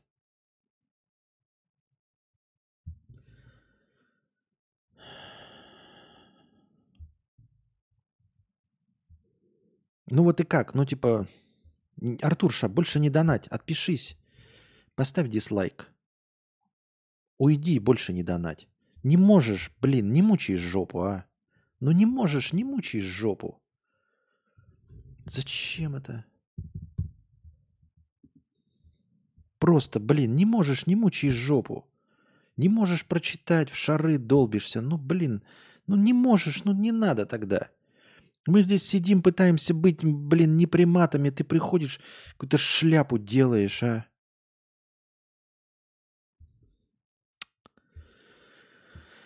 Сидишь в нормальном настроении, приходит какой-то раковый, блин, срань какой-то делает. Какая же тупость, а, блин, беспощадно. Меня это так разочаровывает, что и среди моих подписчиков, и даже, блин, донатор приходит, такой тупорылую дерьмо такое делает, а. Ну, типа думаешь, окей, я и так непопулярный, но буду хоть сидеть с какими-то людьми, может быть, они хоть чуть-чуть. Нет, но, ну, блин, кромешно тупорылые люди. И пишет на хорошее настроение и ставит в сбор. Ну зачем? Ну ты тупой, что ли, или что? Ну а как? А как по-другому тебя спросить? Я не знаю, как по-другому. Ну ты альтернативно одаренный. Или что? Ты 10 евро у мамы украл или что? Как ты сумел их найти-то, эти деньги вообще?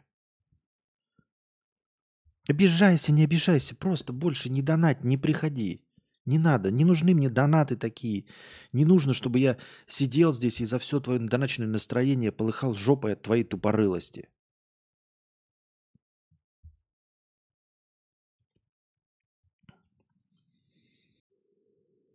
Почему нужно... Блин, а?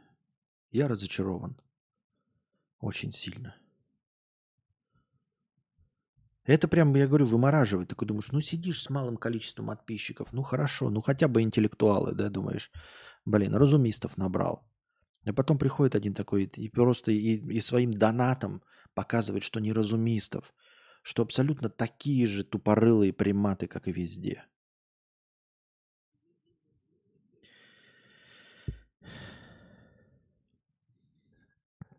Я когда с матерью спорить начинаю, всегда стараюсь держать холодный тон и сдерживать эмоции, чтобы на крик не сорваться, как советует психолог из статьи. Так мать говорит, ты что таким надменным тоном со мной разговариваешь? Я тебе что, подружка-ровесница? То есть простой, спокойный, безэмоциональный тон – это для нее надменный, что ты так с подружками-ровесницами разговариваешь? Она подозр... думает, что ты так с подружками-ровесницами разговариваешь, да? То есть орать, выходить на крик и на оскорбление обзывательства – это разговор э, с теми, кто выше тебя, а простой безэмоциональный, безэмоциональная речь – это э, с ровесницами. Понятно.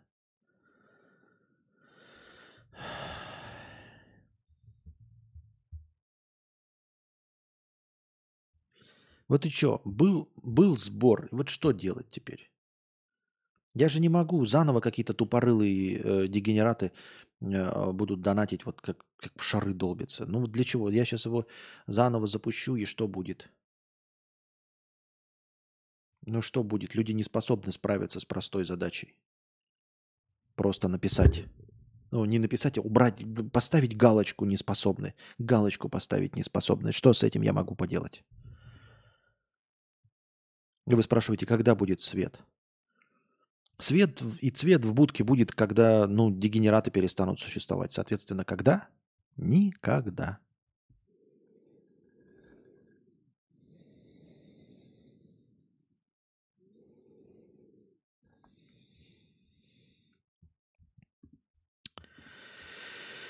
Так.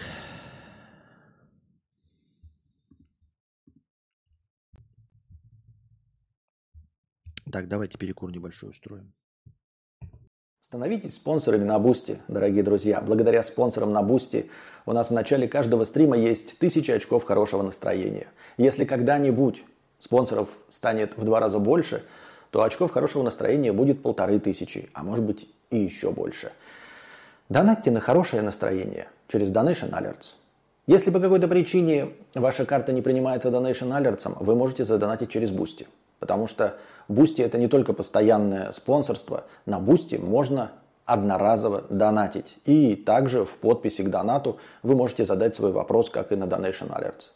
Также вы можете донатить в криптовалюте USDT TRC20, которые принимаются по выгодному курсу. Один задоначенный вами USDT превращается в 130 очков хорошего настроения.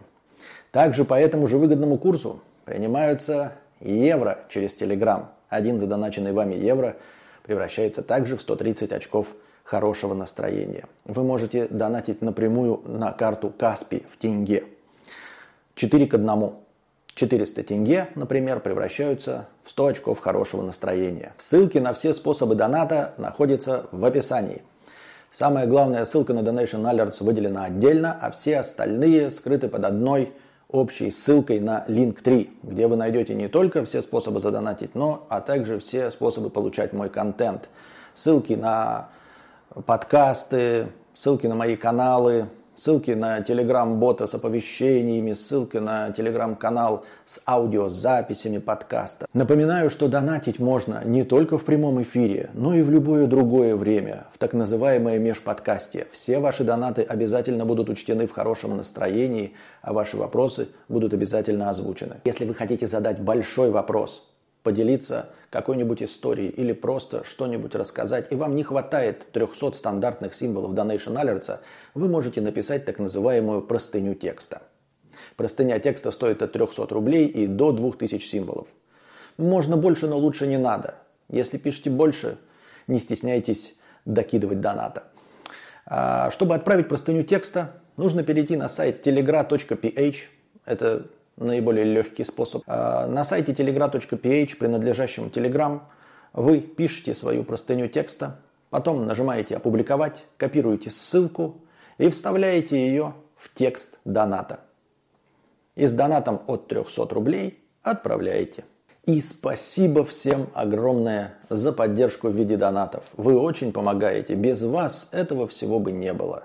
Так что донатьте на продолжение банкета.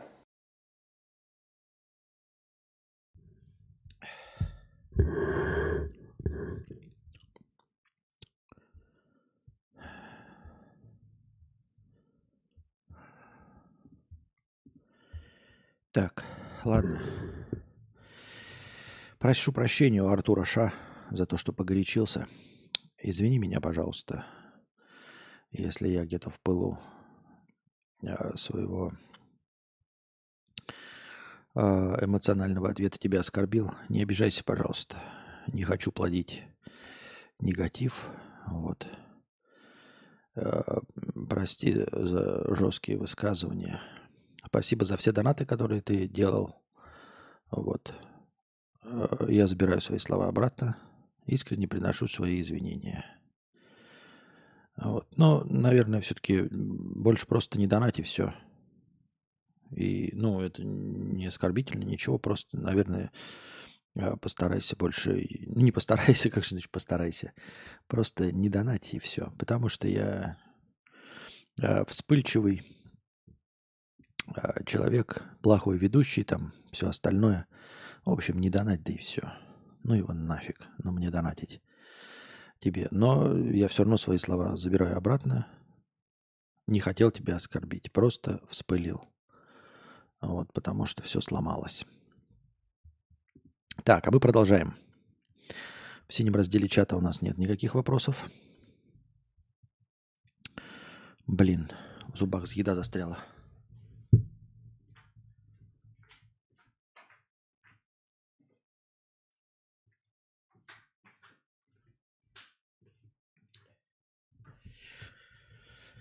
Не обижайся.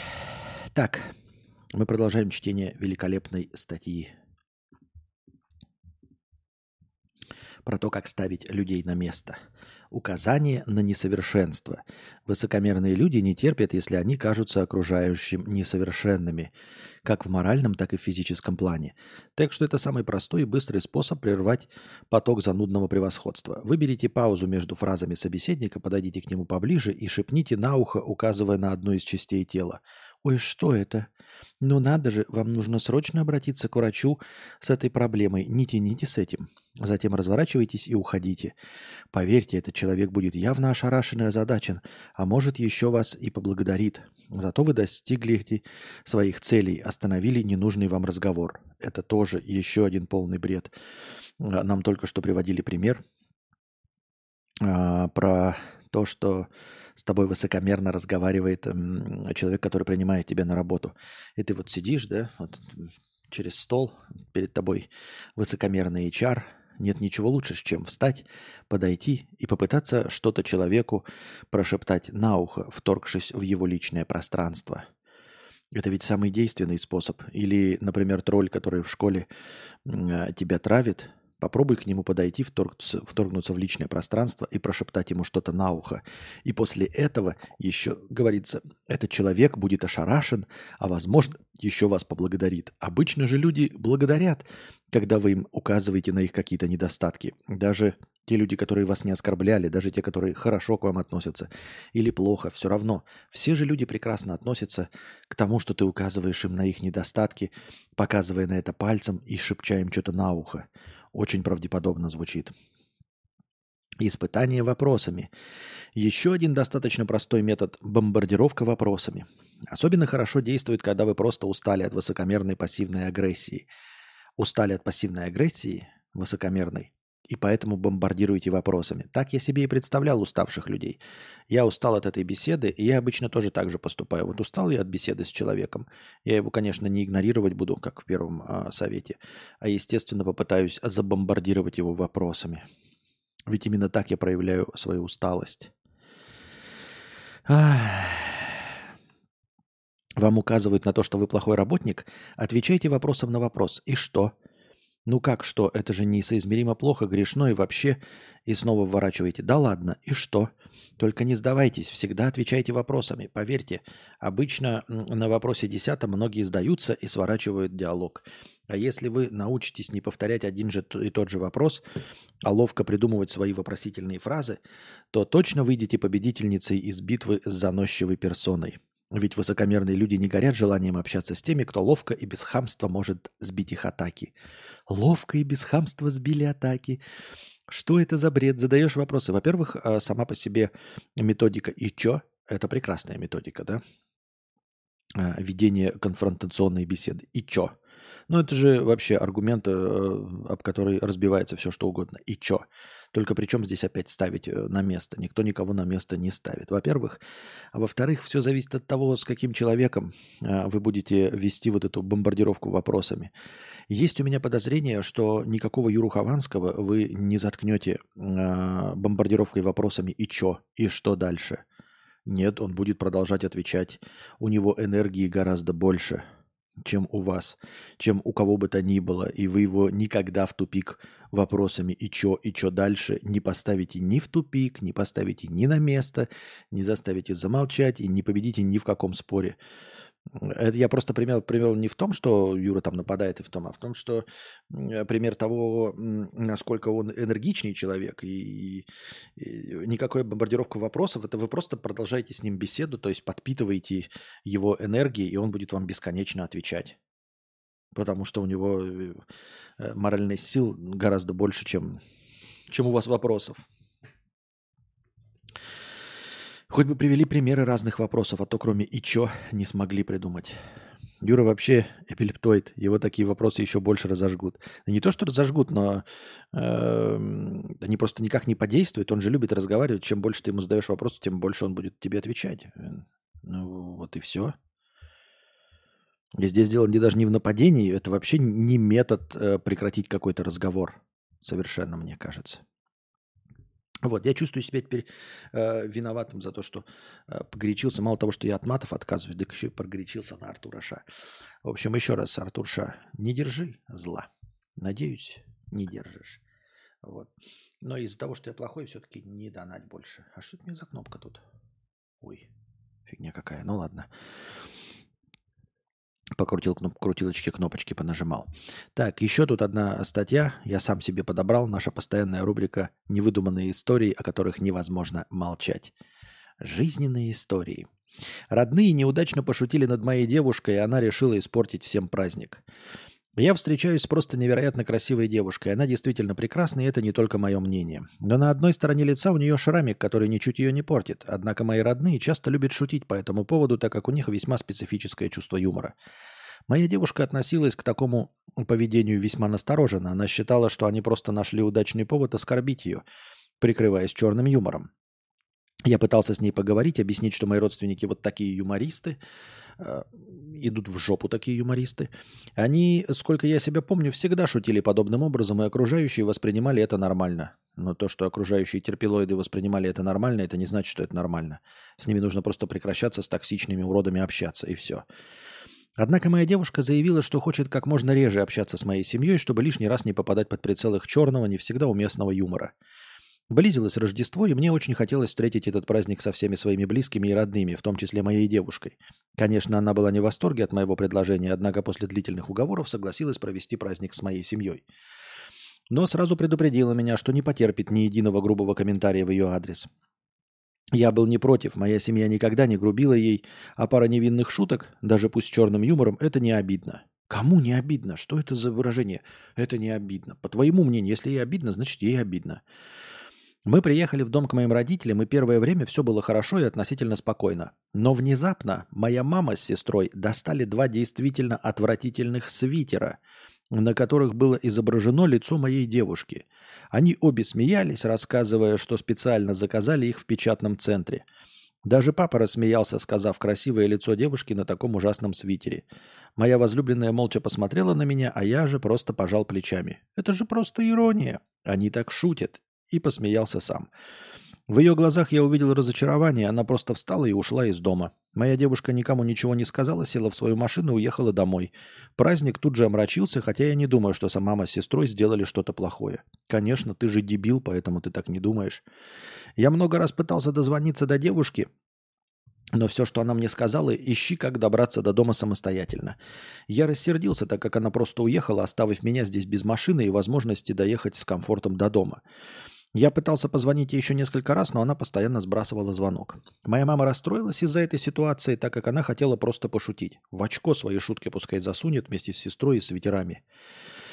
И не рассчитывала на такую резкость. «Ты могла бы предупредить, что выкинешь нечто подобное», — сказал я сестре.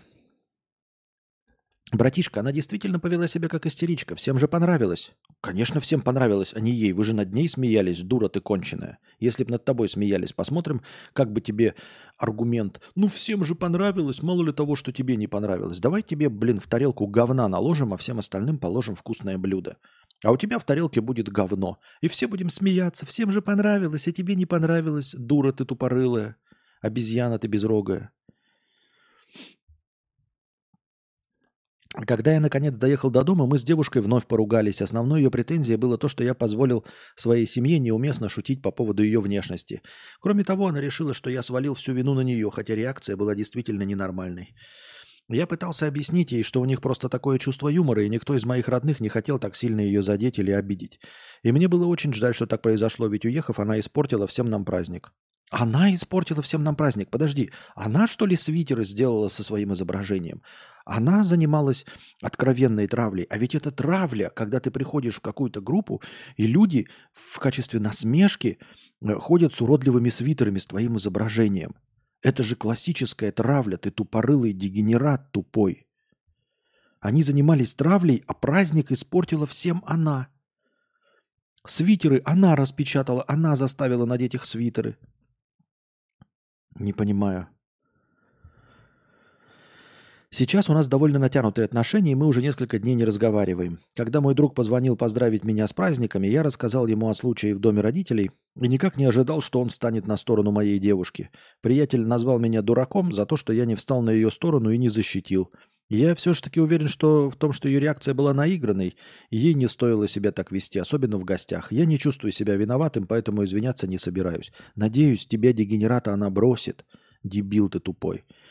Вот. Правильно сделал, бежать надо от этого вырожденца, пишет Джанитой. Да, нужно бежать от этого вырожденца. Вся семья конченая. И я надеюсь, что эта девушка... Ну, понятно, что история выдуманная, но вдруг, да, э, надеюсь, что эта история э, помогла девушке понять, что он такой же вырожденец, как вся ее семья. То есть, если раньше она думала, что э, он, может быть, не такой, как семья. Нет, он член своей семьи, он член этой тупорылой стаи, который ее травит. Его нужно бросать и больше никогда с ним и его тупорылой семейкой не иметь никаких дел. Вот. Когда твой э, человек, ну, напарник по жизни, партнер э, не встает на твою сторону, ну, пускай он тогда идет и трахается со своей мамашей, вот, и сует член в свою сестру, ведь их юмор и ему понятен они нормальные, они же ведь всего лишь пошутили. Вот пускай с ними и трахается этот тупорылый вырожденец, мне так кажется.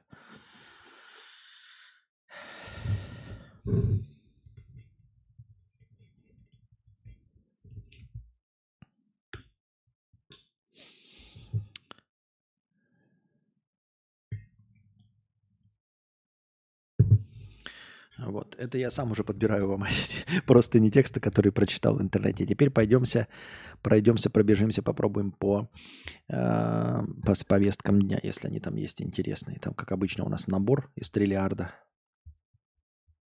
Надеюсь, это не испанские новости, переведенные Гуглом. В Китае мужик спустя 20 лет признался сыну, что он миллионер, все это время мужик рассказывал про долги, бедность и бизнес в упадке. После университета парень планировал найти работу, чтобы помочь отцу выплатить долги. Когда учеба закончилась, отец признался, что бизнес в порядке, у него есть особняк с лифтом внутри и дорогущим аквариумом, а также автопарк из восьми машин. Теперь парнишка работает на своего отца и ездит на работу на электроскутере. Да-да-да, это как э, старая шутка в интернете, там типа, когда тебе жена подходит и говорит, ну все, все, Давай, признавайся. Такой, что такое? Давай, давай, признавайся. Ну, я же уже пошла, прошла проверку, мы уже с тобой поженились, все, давай теперь признавайся, говори, там, это, что на самом деле ты миллиардер, а мы здесь в однушке эту снимаем, это все была проверка. Ну, я же прошла проверку, мы же поженились, я, я все правильно делала. Я, ну, все, теперь уже можешь раскрыть карты и сказать, что на самом деле я миллиардер, и у тебя домик э, на юге Франции. Все, да, давай, ну, уже, уже можешь признаться, что у тебя бизнес и куча квартир в Москве, что куча денег, ты криптоинвестор. Все, все, я, ну, я уже поняла, я тебя полюбила без денег, но теперь уже можешь признаться. Да.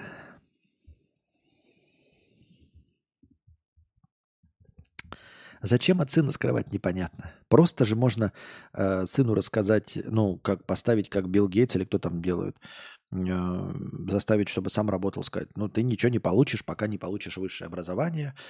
Могу дать тебе денег на открытие фирмы, например, помочь с бизнесом, но ты все должен там сделать сам. А скрывать-то зачем? Какой-то бред. Как он скрывал еще дом с лифтом и 8 э, автомобилей, и сын этого не знал. То есть он этими автомобилями не пользовался только для того, чтобы скрыть от, от сына это. Дебилизм какой-то. Пост про уцелевший после падения из самолета смартфон собирает миллионы просмотров. История с вырванным э, иллюминатором в пассажирском Боинге продолжает обрастать диковинными деталями. Житель штата Орегон сообщил в соцсети, что нашел выпавший из того самого самолета iPhone на обочине дороги, и аппарат все еще работает. Все еще в режиме полета с половиной заряда батареи. Открыт для получения багажа на рейс Alaska Airlines. Пережил падение с высоты 5 километров. Совершенно невредим. Нашедший поделился фотографией телефона. Пост набрал почти 6 миллионов просмотров. Маркетологи других товаров рвут на голове остатки волос. Говорят, что нашли еще один телефон, три магнитофона, три портсигара, куртка. Ну, понятно все. Ну, собирает и собирает. Это же тоже... Э, маркетолога, может, конечно, к... Эм, и кажется э, завидным этот кейс, но э, с точки зрения человека, который это опубликовал, получил он 6 миллионов просмотров. А дальше он что будет делать? Как он будет дальше свой влог монетизировать? Это же такие одноразовые посты, которые выстреливают там в Твиттере или еще где-то. Ну, забавно, но ничего более. Что дальше ты будешь рассказывать? Нашел телефон? Ну ок. Молодец, поздравляем. Или нет? Житель Германии прилетел в Москву, чтобы сделать предложение любимой, но поссорился с ней, ушел в запой, и его обокрал собутыльник. Новогодняя комедия-мелодрама о приключениях русского немца на исторической родине. А, ну, ну не немец, оказывается.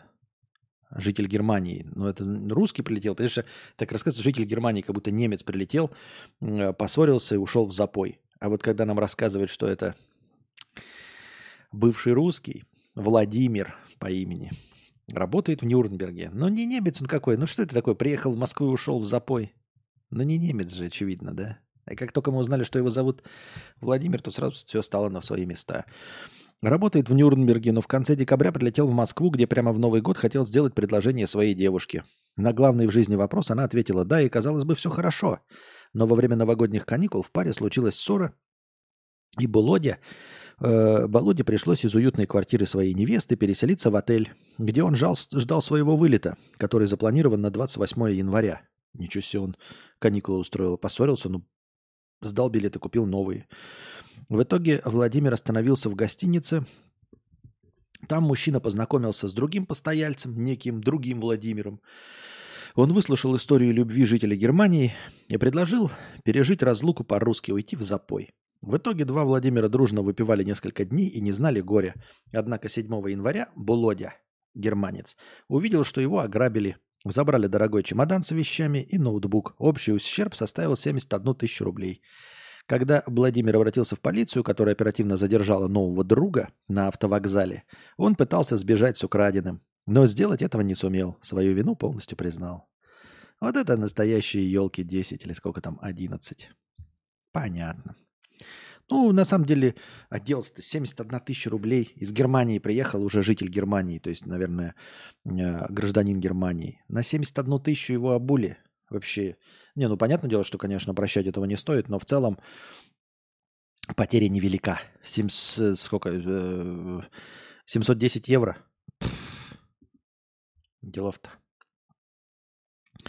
Петербуржец позвонил в полицию и сказал, что жена сама случайно упала на нож – 54-летний Роман позвонил 112 и рассказал, э, что женщина случайно упала на нож. Но выяснилось, что 35-летняя Анна поругалась с супругом, и петербуржец нанес ножевое ранение своей возлюбленной, хоть они вместе и пытались это скрыть. Пострадавшую в тяжелом состоянии госпитализировали. Возбуждено уголовное дело. Ну, вот эти стандартные ссоры, да, в которых э, человек э, спиной несколько раз падает на нож. Как улучшить ответы чат GPT на 50%? В научной статье оценили техники общения с языковыми моделями. Исследователи утверждают, что 26 стратегий улучшают ответы на 50%. Если у вас есть 26 стратегий улучшения каких-то ответов, то мне подозревается и кажется, что вы можете сами написать любой ответ и найти его в Гугле. Если у вас есть 26 стратегий. Но не нужно применять все 26 сразу. При тесте техник обнаружил, что одна-две стратегии на запрос – уже супер. Ну и что это за стратегия? А, понятно. Дальше идет PDF-файл на английском языке. Спасибо большое, что поделился со мной PDF-файлом на английском языке. Читать я его, конечно же, не буду, потому что я не знаю английского языка. О, следующее. Еще 26 стратегий. Теперь э, как выжимка таблица на 26 пунктов тоже на английском языке. И на этом тоже спасибо большое. Пользоваться этим дерьмом я, конечно, не буду.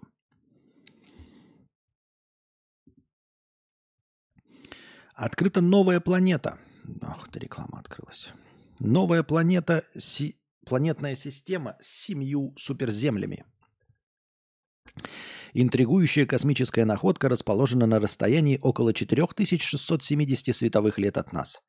4670 световых лет от нас. Световых лет. Это даже если со скоростью света лететь туда, это абсолютно бессмысленно. Какая разница, что там э, экзопланеты? Ну, вообще же все равно. А во-вторых, мне интересно, почему э, открываются экзопланеты ну, на таком дальнем расстоянии? Разве не легче какие-то совсем ближние звезды, но есть же какой-то, наверное, э, этот, как его, все эти э, телескопы, они же могут определять расстояние. Почему вы не обратите внимание на ближайшие к нам звезды? То есть смотрите как. Э, не секрет ведь, что наша жизнь образовалась в нашей Солнечной системе не в последнюю очередь из-за расположения нашей Солнечной системы относительно центра нашей галактики. Дело в том, что там галактика, вот это все, это спирали, все остальное, она тоже излучает из центра какие-то там э, эти радиоактивные излучения. И звезд-то миллиарды, конечно, но жизнь, похожая на нашу, она, в общем-то, далеко не везде может образоваться, даже если там похожие на наши планеты. То есть нужно находиться на определенном расстоянии от центра галактики. Мы уж не говорим о других галактиках. Вот. И у нас очень тепличные условия для нашей Солнечной системы. То есть э, определенный уровень радиации именно на таком расстоянии в нашем рукаве галактики. Так может нам нужно смотреть в наш рукав галактики ближайшие к нам звезды, потому что ближайшие к нам звезды имеют тот же уровень, ну, условной галактической радиации. И если все равно у многих звезд есть планеты – и есть какая-то часть из них экзопланет, то, наверное, нужно обратить внимание на ближайшие звезды. Хотя бы, хотя бы потому, что они, во-первых, а, ближе к нам, и нам до них хоть там можно будет, ну, я не знаю, теоретически добраться, а во-вторых, они э, не просто э, как это, предрасположены для жизни, а предрасположены для такой же, как у нас, жизни, с тем же уровнем радиации. То есть, допустим, ты найдешь экзопланеты для, ну, там, ближе к центру галактики, и там, может быть, даже но мы же туда, даже если прилетим при помощи кротовых нор, мы-то там находиться не сможем из-за радиации. Правильно? Хотя я в рамках, в рамках галактики, в рамках галактики, возможно, что 4770 цветовых лет это вполне возможно, что мы даже не, не выходим э, за пределы рукава, я не знаю. Кеплер 385 состоит из одной звезды и семи горячих экзопланет. Такое большое количество редкость для... И, ну, хотя бы мне кажется, что легче же понять, сколько объектов вокруг звезды, чем ближе к нам это светящееся небесное тело. Разве нет? То есть мне кажется, что, например, вокруг нас, там в пределах 100 световых лет, есть... Короче, чем ближе к нам, тем больше должно быть э, экзопланет, открытых нами. Разве нет? Чем ближе, тем лучше видно. Разве нет? Почему нам описывают открытие экзопланет в, на расстоянии 4760 лет? Вы в пределах 100 световых лет все звезды осмотрели, в пределах 200, 300, 1000 световых лет, а потом по расширяющейся. Почему такое точечное какое-то данное? Это знаете, как Стоит человек с э, этим с подзорной трубой, вокруг него э, в 100 метрах сотни островов, а он тебе показывает, говорит, вот в 4000 километрах там, оказывается, э, точно есть жизнь на берегу. Ты такой, а ты, может, на ближайшие острова посмотришь? Интересно, что первые три экзопланеты были обнаружены в 2014 году. Остальные миры этой планеты системы ученые нашли 10 лет спустя. Кеплер-385 похожа на нашу Солнечную систему, поскольку она относится к, к эксклюзивному клубу многопланетных систем. Входящие в ее состав суперземли э, больше нашей родной планеты, но меньше Нептуна. Две экзопланеты имеют каменистую поверхность и тонкую атмосферу. Другие пять покрыты более плотной атмосферой. Все они расположены достаточно близко к звезде и окружены гораздо большей радиацией, чем мы получаем от Солнца. Понятно. Так вот, для чего нужен режим полета. Да, в полете самолет, ой, смартфон летит. И главное, что в этой новости усиленно пишут смартфон, хотя везде написано, что iPhone. Не просто смартфон, а iPhone. Иначе бы чего маркетологи рвали на себе волосы.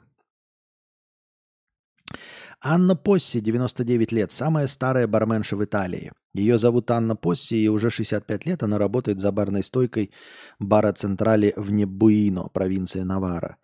Помимо того, что она дожила до почтенного возраста, продолжая работать, еще одним рекордом Анны является то, что она никогда не закрывала свой бар даже в праздники. Вот это я понимаю стабильность. Вот это стабильность. В своем баре работаешь, никуда не перемещаешься, и денег тебе на жизнь хватает. Эта женщина трудится каждый день более полувека с одинаковым энтузиазмом, как в первый день. Каждое утро она всегда открывает в 7 часов, и работает в одиночку до 19.30 зимой и до 21.30 летом. Теперь Анна знает своих клиентов в лицо. Ее страсть почти заразительна. Она не просто обслуживает кофе. Наверное, должно было быть кафе, но у нас же очень э, важные корректоры, которых нельзя заменить нейросетью, поэтому она обслуживает кофе. Но также приветствует тех, кто приезжает издалека, чтобы познакомиться с этим небольшим поселком, где расположен ее бар. Аннели использует также Google Translate. Понятно, прикольно. Но я уже шестую часть от ее этого, ну ладно, седьмую часть от ее карьеры отработал. Вот она 65 лет, а я уже 9 лет э, стример. Осталось всего чуть-чуть. Сан-Ремо. Турист поставил 3 евро в игровой автомат казино и выиграл 217 тысяч. Поздравляем его. Что, зачем нам это? Мужчина около 60 лет, проживающий в пригороде Милана, отдыхал в Лигурии вместе со своей женой на новогодние праздники. Турист из пригорода разорил игровые автоматы в казино Сан-Ремо. Сделав ставку в 3 евро, он выиграл 217 тысяч. Победа случилась в новогоднюю ночь. После 23.00 мужчина дернул рычаг одного из старых игровых автоматов с барабанами и выиграл джекпот. Для Санремского казино это самый крупный выигрыш с 2019 года. В восторге счастливый клиент угостил сотрудников казино напитками. Это самый большой выигрыш в автоматы, надеюсь, а не просто самый большой выигрыш в казино, потому что звучит так Сан-Ремо, и с 2019 года, если это просто самый большой выигрыш в казино, то ваше казино не очень-то привлекательно. Бабок на нем не подымешь. Я так думаю, мне так кажется. Жизнь мечты не в плане быть барменом, а работать там, где нравится больше 60 лет. Да, да, да, да, больше 60 лет работать в одном месте. Мужчина бросил свою пятилетнюю дочь с балкона и пытался покончить с собой. Соседи говорят, что он кричал бессвязные фразы. Понятно. Спасибо за интересные новости. Не хватало нам... Э, а это еще не наша трешуха, ребята, это испанская трешуха.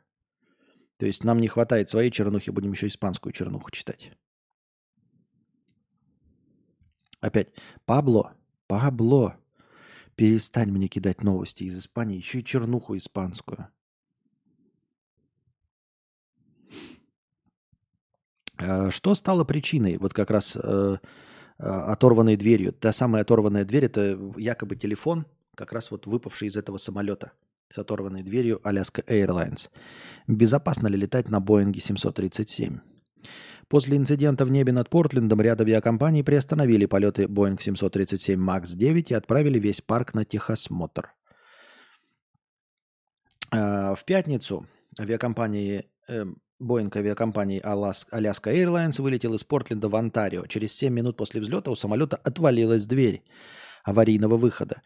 Э, в салоне произошла разгерметизация, выпали кислородные маски. Чудом никто из 171 пассажира и шести членов экипажа не пострадал. Борт совершил экстренную посадку. Спустя несколько часов после этого ужасающего инцидента Alaska Airlines объявила, что поставить весь свой парк из 65 самолетов МАКС-9 на техосмотр. Откуда взялась неисправность?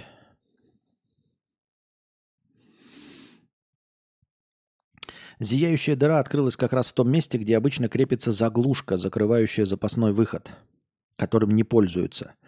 Такие заглушки установлены на большинстве самолетов Boeing 737. А, заглушка, закрывающая запасной выход, которым не пользуются. Федеральное управление гражданской авиации временно приостановило эксплуатацию этих моделей. Ответственные лица сообщают, э, Какая-то фигня, ни, ничего нет, не написано в статье, просто бессмысленно, нет ответа на вопрос, безопасно или нет. Так.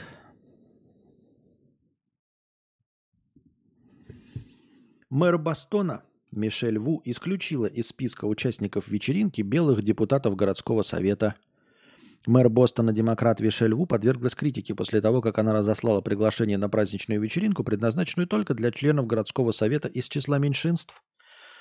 Ву, первый мэр города в Америке азиатского происхождения, недавно попросила свою помощницу разослать электронное письмо по поводу этого мероприятия. Уважаемые члены горсовета от, мэн, от имени мэра, я сердечно приглашаю вас и гостя на праздничную вечеринку «Цветные избранники» говорится в электронном письме, которое цитирует Бостон Геральт. Глава администрации крупного американского города мгновенно вызвала критику после того, как выяснилось, что электронное письмо было разослано всем членам городского совета, семь из которых белые. На деле приглашение предназначалось только для шести цветных городских советников. Через 15 минут после отправки электронного письма э, Дос Сантос извинилась и пояснила депутатам, что приглашение предназначено только для членов городского совета из числа меньшинств – Однако скандал быстро дошел до руководства местной демократической партии. Член городского совета назвал исключением, исключение мэром некоторых депутатов неудачным, неудачным и вызывающим разногласия. ВУ сообщила, что планирует на следующей неделе провести праздничную вечеринку для всех членов администрации. Понятно.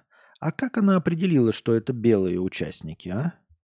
Мне интересно знать. Как она определила, что это белые участники? А вдруг они идентифицировали себя не как белые? Позвольте, извольте. На каком основании?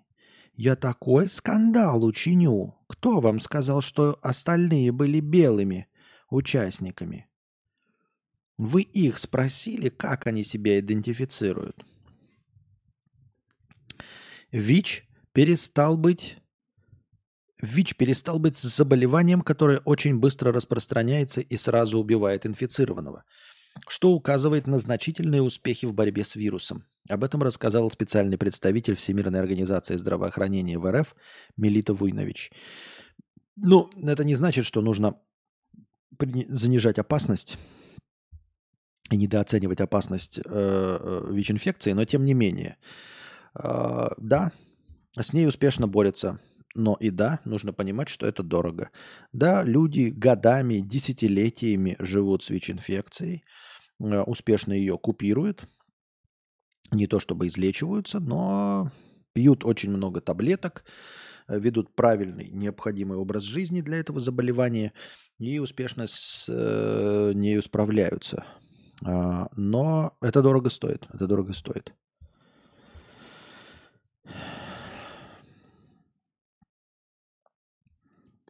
Мозг человека, в отличие от животных, передает информацию параллельными потоками.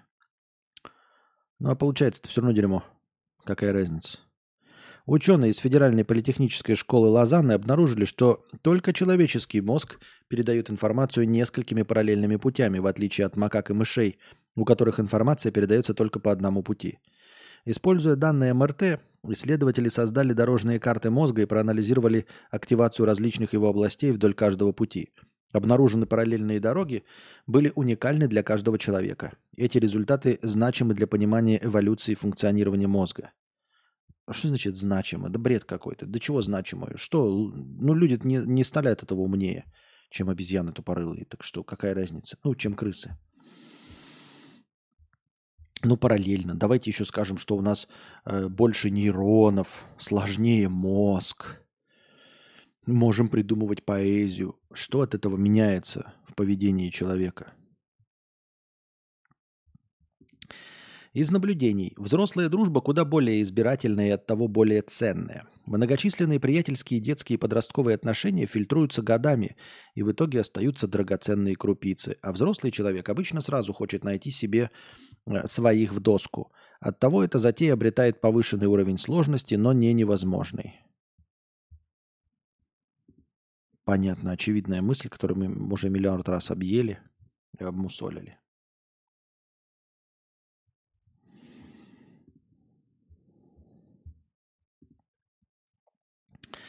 Рубрика «Экономика – это наука».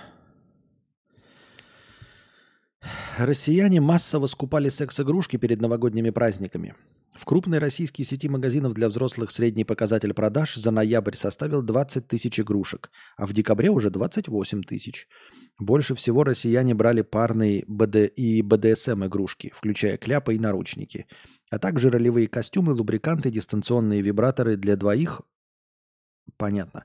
Я только не понял, э, почему выделяются то, ну, что в принципе является ассортиментом. Тут написано, больше всего россияне брали – парные и БДСМ-игрушки, включая кляпы и наручники, а также ролевые костюмы, лубриканты и дистанционные вибраторы для двоих. Это все равно, что сказать. Вы знаете, в хлебном магазине больше всего э, пользуется спросом э, хлеб белый, хлеб черный, батон, булочки и печеньки. И ты такой, а что еще есть в магазине? Больше ничего нет. Так вы же просто перечислили весь ассортимент. Да. Ну вот, больше всего и, и, и, и пользуются успехом именно эти товары. Понятно, спасибо.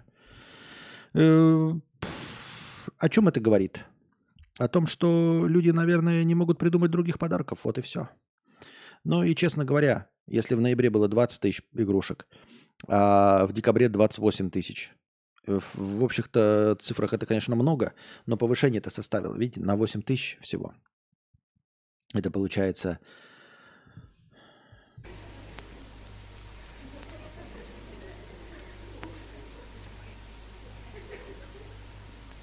Сумасшедшие деньги. На 40%. Повысилось на 40%, но речь-то идет о том, что это вот это новые люди, они пришли по подарки покупать, потому что в остальное время они, судя по всему, этих игрушек не покупают. И вот эти рост на 40% это когда люди покупают что-то в подарок, то есть то, что человек не просил. Вот если бы просто вдруг покупки секс-игрушек повысились, это был бы разговор, да, что люди стали сексуально раскрепощеннее, стали больше любить, там, я не знаю, скучно им в постели стало ок. Но это продажи, увеличившиеся в момент праздников. А это значит, что люди покупают это в подарок. То есть то, что никому не нужно. Не, не то, чтобы не нужно, ну вы понимаете. Покупается человеку то, что он сам бы себе не купил, то, что он сам себе и не купил.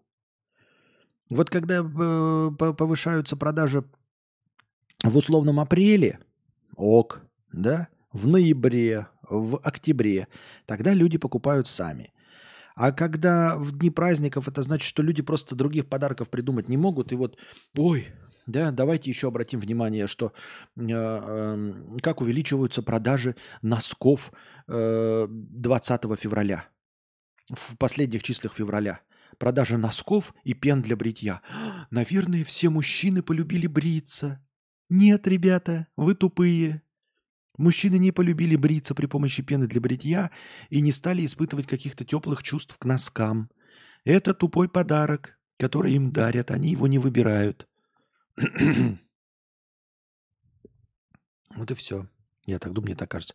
А что такое молчание? У нас один роман сидит в чате, больше никто не говорит. Вроде и люди есть в чате, все молча сидят.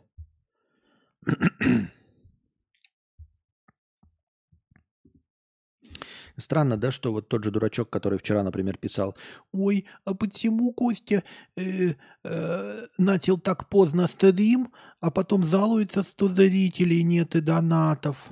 А почему же это чмо вчерашнее? Да надо бы зайти, при, пойти и забанить его. Э, почему же это вчерашнее чмо не пришло сейчас и не сказала, а чё это ты так поздно начал стрим, уже 5 утра, а донатов у тебя на трехчасовой стрим? Как же так-то, а? Почему ж ты, мурло, а, молчишь? Вот поэтому, ребята, обратите внимание, в следующий раз, когда какой-то мурло зайдет, да, и спросит, и напишет что-нибудь типа, почему так поздно стрим, и я жалуюсь на отсутствие донатов – а, мне кажется, вы найдете справедливым, если этого человека забаню. Ну, потому что это несправедливое Мурло вот сейчас же не заходит и не говорит, ой, как ты молодец, что за... начал стрим попозже, видишь, как много донатов. Почему-то никто не заходит из этих ущербышей и никогда не пишет, что э, донаты поздние могут собирать вот такие бюджеты, да? Обратили внимание? Вот вчера же Мурло заходила и писала. Где сейчас это Мурло? Почему оно сейчас не придет и не обратит внимание свое, что э, донатов гораздо больше, чем вчера? Вчера вот полчасовой стрим был. А он начался пораньше. Да, хотя по его мнению поздний. А вот настоящий поздний стрим нормальный бюджет собирает. Вот. Улыбка с трех ночи не сходит с лица. Поэтому я таким э, мурлом, наверное, буду баны выписывать. Вот и все. Э, Юсенко, 500 рублей с покрытием комиссии. Спасибо за стримчик. Пожалуйста. Костя, это уже ранний стрим. Тем не менее. Тем не менее, про ранний стрим он же ничего не написал. Видеосвязь. Увидел в интернете очень крутую мысль, но не помню, где именно. В фильмах про будущее нам всегда показывали, что обычные телефоны будут заменены видеосвязью – Типа, смотрите, как это круто и технологично. Ты можешь не только слышать, но и видеть собеседника. И вот мы живем в этом самом будущем. Видеосвязь в любой точке планеты доступна нам за мгновение ока. И что мы видим? Никто на регулярной основе ею не пользуется. Потому что не нужна она ни для чего, кроме как бабушкам внуков показать. На простом бытовом уровне это чаще всего очень неудобно, да еще и посягает на личное пространство куда больше, чем звонки. Не все наши представления о будущем, даже став доступны технически, найдут отклик в реальной жизни. Отличная мысль, справедливо. Соглашусь с тобой, действительно. В видеосвязью никто не пользуется, и почему это не обнаружили писатели, ну, которые писали обо всем этом, сценаристы, придумавшие? Почему они решили, что это будет удобно? Ведь изображение себя – это же всегда как-то душно. Это всегда, как ты как правильно заметил, вторжение в личное пространство.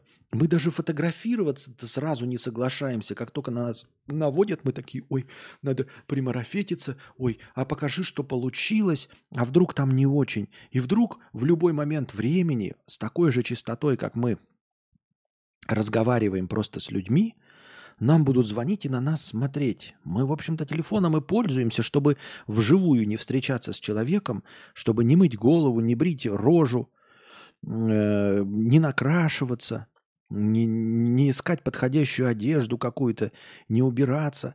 И вдруг нам говорят, да, все правильно, никому видеосвязь не... Ну, она нужна э, для того, чтобы отследить работников, то есть вот э, зум-конференции. И, как правильно замечено, бабушкам показывать внуков. Да, и я разговариваю по видеосвязи. Где? В двух случаях. С Костей, а вот, чтобы на него полюбоваться. И э, с Настей, когда мы в магазин идем что-нибудь, да, и мне нужно показать ей, э, можно фотками, типа, прилавок искать, а можно, типа, сразу позвонить, благо у нас айфоны, а айфоны прекрасно поддерживают FaceTime, у него очень хорошая связь, и поэтому по FaceTime быстрее позвонить. И по FaceTime звонишь и сразу показываешь, что, что нужно взять. Вот и все. Иностранные специалисты очень часто пользуются. Но это рабочий, рабочий вопрос рабочий разговор. Они хотят видеть, что ты э, не спящий вот такой, а, а действительно сидишь, работаешь хотя бы за компом, что у тебя глаза открыты, что ты не лежишь в кровати, понимаешь? Потому что звонить можно э, это, бодрым голосом даже в кровати. Да-да, я работаю, конечно, конечно. Конечно, работаю. Да, да, в поте лица. Очень-очень. Занят. Пишу код. Да-да-да, спасибо. Ага, до свидания.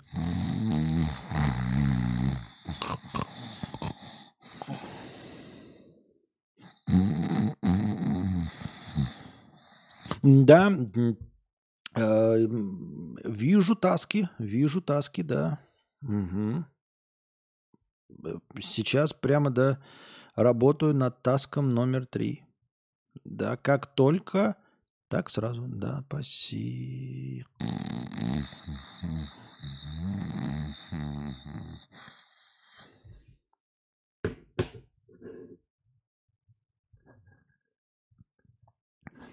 Наивные мечты людей... А, это про гастров. Наивные мечты людей прошлого чаще видеть родственников из Колорадо. Ага. Ага. Вот, и поэтому нужна видеосвязь, чтобы видеть, что человек действительно сидит хотя бы за компьютером, хотя бы сидит за столом, а не в, не в кровати. Хе-хе-хе, Костя показывает меня через несколько часов. Да.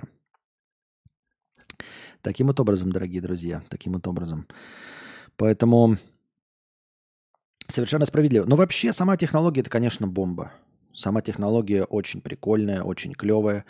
Э, имеется в виду, когда ты этим пользуешься, это вообще класс. Даже, даже с точки зрения вот э, в магазин пришел и быстро все показать, переключил камеру, качество отличное, там отменное, тебе показывают все остальное. Я с Костей разговариваю, я с ним, да, ну, не могу его обнять, но, по крайней мере, я вижу его, вот, вижу, как он растет, разговариваю, вижу его лицо, вижу, как он смеется. Это хорошо, отлично. Ну и бабушкам, дедушкам, естественно, э, тоже с разговорами все прекрасно. Все. А так, с точки зрения бытового э, ежедневного разговора, даже э, удивительно, да, что даже подружки не перезваниваются по видеосвязи. То есть тот самый, э, даже длительные час, многочасовые разговоры все равно остались по телефону. Хотя, казалось бы, ничего не мешает вам вместе созвониться и краситься вдвоем да, по утрам. Но тем не менее вы все равно созваниваетесь по телефону или разговариваете в аудиоформате. Интересное замечание, интересное замечание. Мысль интересная, мысль интересная. Интересно, а ну-ка, можем мы вспомнить на ходу, какие еще такие технологии, которые э, нам показывают из кинофильмов будущего или в фантастических произведениях, э, которые либо уже могут быть реализованы, но мы ими не пользуемся, либо которые по нашему прогнозу точности также будут в очень скором времени будут реализованы, но мы ими пользоваться не будем. Не, не будет это, это, это так так широко использоваться, как вот видеосвязь, и ничего подобного. Ну, например, сразу же э, на ум приходит вот это голограммы э, в, в этом, как его, в «Звездных войнах» голограммы, записи голографические. Мне кажется, это прям игрушка. Это прям игрушка. Мало того, что ты не хочешь себя показывать фронтально, да, э, человеку вот просто себя, там, а там у тебя мусор, ты еще можешь так поставить камеру, чтобы не видно было, что у тебя тут все замусорено, э, все завалено бутылками, говной. А, так э, голограмма тебе еще будет показывать со всех сторон. Вот еще следить, чтобы у тебя прическа сзади была и спина говном не измазана. Ну и представляем себе, да для голограммы нужно, чтобы ну, сзади-то еще один датчик стоял какой-то, снимал тебя сзади. И ты будешь это все покупать, чтобы кому-то себя показывать с трех сторон? Кому-то интересно будет показывать себя с трех сторон? Ну, то есть э, в качестве, знаете, односторонней технологии, как телевидение, телевидение это получение, да, это может быть интересно. То есть, если появятся какие-то вот такие голографические системы э, передачи изображения, вы, например, купите, да, себе на стол, и я себе, как производитель контента, поставлю, и я буду вот у вас на столе вот вам что-то рассказывать. Вы можете меня со всех сторон обойти. Но покупать это для себя, чтобы передавать кому-то это изображение, никто не будет. То есть это такое, знаете, для публичных выступлений, условно говоря. Точности, точности так же, как у меня сейчас вот освещение есть, но у меня сейчас освещения нет, мы на него собирать пытались. Вот. Обычные люди для свет себе не покупают, хотя с ним картинка гораздо лучше, да? Но это я, производитель контента, должен э, работать с микрофоном, я должен работать с освещением, а вам нет в этом никакой необходимости. И также и голограммы тоже. Э, производители контента сделают и э, системы показа этого контента. Но передачи туда-сюда нахрен не нужна. VR. Ну что VR? Ну аргументы какие? Почему VR не будет? Передача запахов уже есть, но не пользуемся. Нет, передачи запахов нет, во-первых. А во-вторых, э, никто не называет это популярной технологией. То есть я нигде ни в кино, нигде не читал, чтобы передача запахов была хоть кому-нибудь интересна. Мы говорим о том, что нам показывают как что-то интересное, а что на деле окажется никому не нужным. Казалось бы, какие могут быть плюсы у белкового отравления? Я не смог заснуть. Заглянув в ленту Ютуба, и ты тут стримишь. Белковое отравление? Что?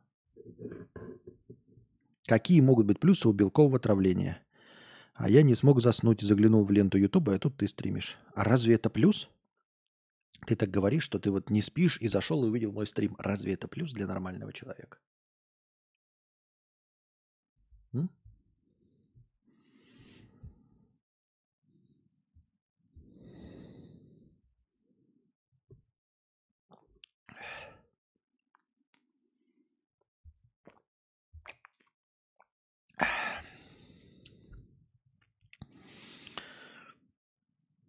Джордж Карлин, цитата.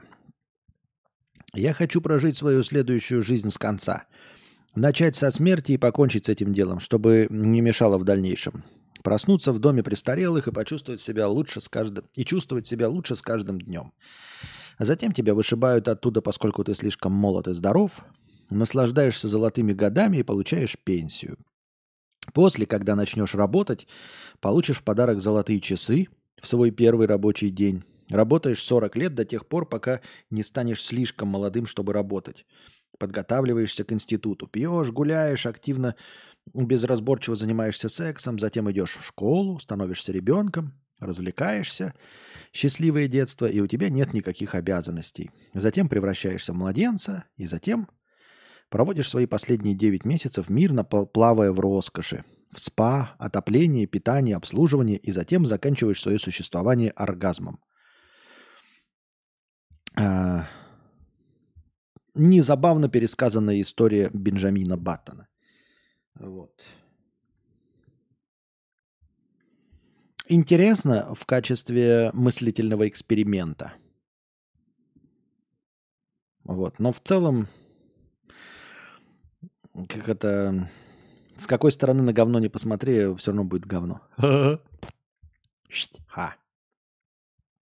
Рубрика Экономика – это наука. Нобелевский лауреат Кристофер э, Писаридес посоветовал молодежи не спешить в айтишники. По его словам, не стоит стремиться изучать естественные науки, технические дисциплины и математику, поскольку в будущем будут гораздо выше цениться эмпатические и творческие навыки, которые не сможет заменить искусственный интеллект. Айтишники рискуют собственными руками посеять семена саморазрушения, продвигая искусственный интеллект, который в конечном итоге займет их же рабочие места, считает профессор Лондонской школы экономики. Да, вообще-то можно послать в далекое пешее эротическое путешествие этого а, профессора из Лондона. Фигня все это, ничего ты не понимаешь и даже близко не можешь предсказать, что и как оно будет. А, а искусственный интеллект, он уже может работать эм, как, например, эм, матрица, да? То есть обрабатывать искусственно виртуальный мир, и в этом искусственном виртуальном мире мы будем жить в качестве батареек. А что если предположить такую, ребята, идею? Что матрица – это вообще-то уход от плохой реальности в лучший мир. Давайте посмотрим сбоку попереку на фильм «Матрица». Напоминаю вам, да, что «Матрица» – это вот наш там мир, это все иллюзия. А, это все сгенерированный, э, сгенерированная искусственная земля, а на самом деле мы лежим в колбочках, где-то в загнивающем, очень грязном, очень черном, очень неприветливом мире, э, просто как в Э, в животе у матери нас питают э, веществами, а мы просто себе представляем, что мы в каком-то мире живем. Разве это не то, к чему стоит стремиться? Почему Нео пытался этот мир разрушить, прекрасный? Ну, он не прекрасный, он был говно, потому что это был наш мир на самом деле. Но в целом, почему он пытался его разрушить? Вы видели настоящий мир Матрицы? Он же полное говно. На этом же основан первый конфликт основной в первой части, где Сайфер э, именно поэтому и предал всю свою команду, потому что хотел вернуться в Матрицу, э, и, чтобы все его воспоминания о жизни в реальном мире были стерты.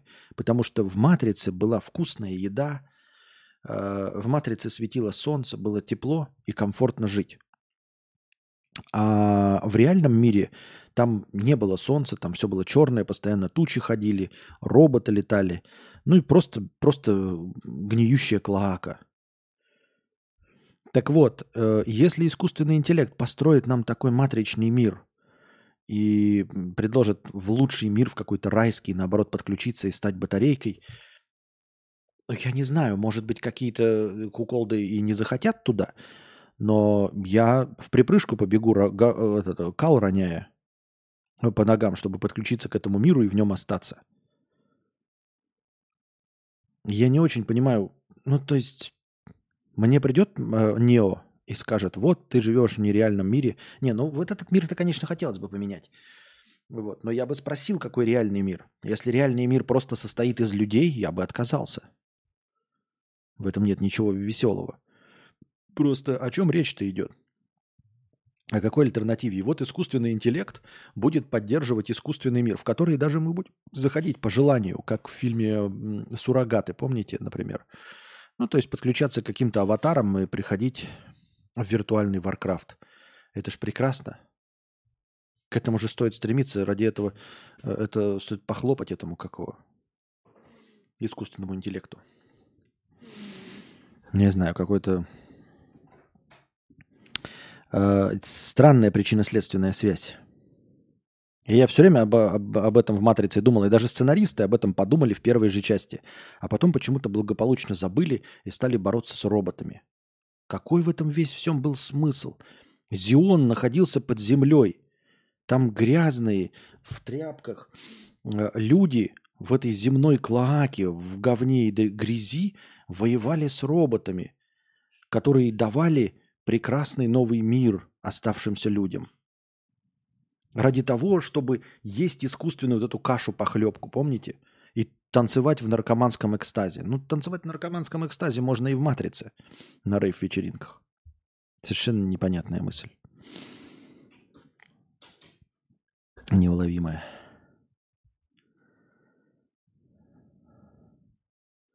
Никогда не кусай руку, которая тебя кормит. Немецкие фермеры заблокировали развязки на нескольких федеральных трассах из-за решения ФРГ отменить налоговые льготы и скидки для аграриев. Фермеры блокируют на разных отрезках а, автобаны в федеральных землях. Протесты работников сельхозотрасли проходят по всей Германии. Полностью заблокированы центр Берлина. Отказ льгот, от льготы для фермеров должен помочь бюджету ФРГ сэкономить 480 миллионов евро. Об этом сказал глава Минфина ФРГ Кристиан Линднер, который вчера объявил, что 50% всей помощи Украине предоставляются немецкими налогоплательщиками.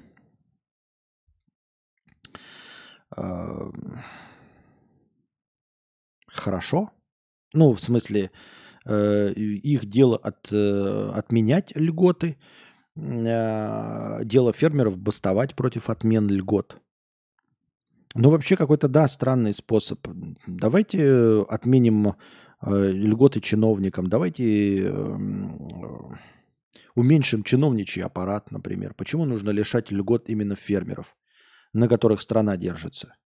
Ну, может быть, Германия не полностью, конечно, на фермерах держится, но, по крайней мере, питается их продуктами. Очень интересно. Давайте не тратить деньги на оборонку, там, еще на какую-нибудь шляпу.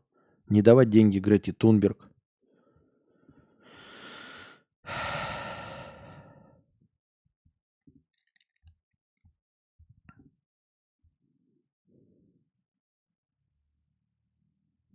Блогеру-миллионнику Сергею Косенко грозят э, проблемы со Следственным комитетом после видео, где он бросает двухмесячного сына в сугроб.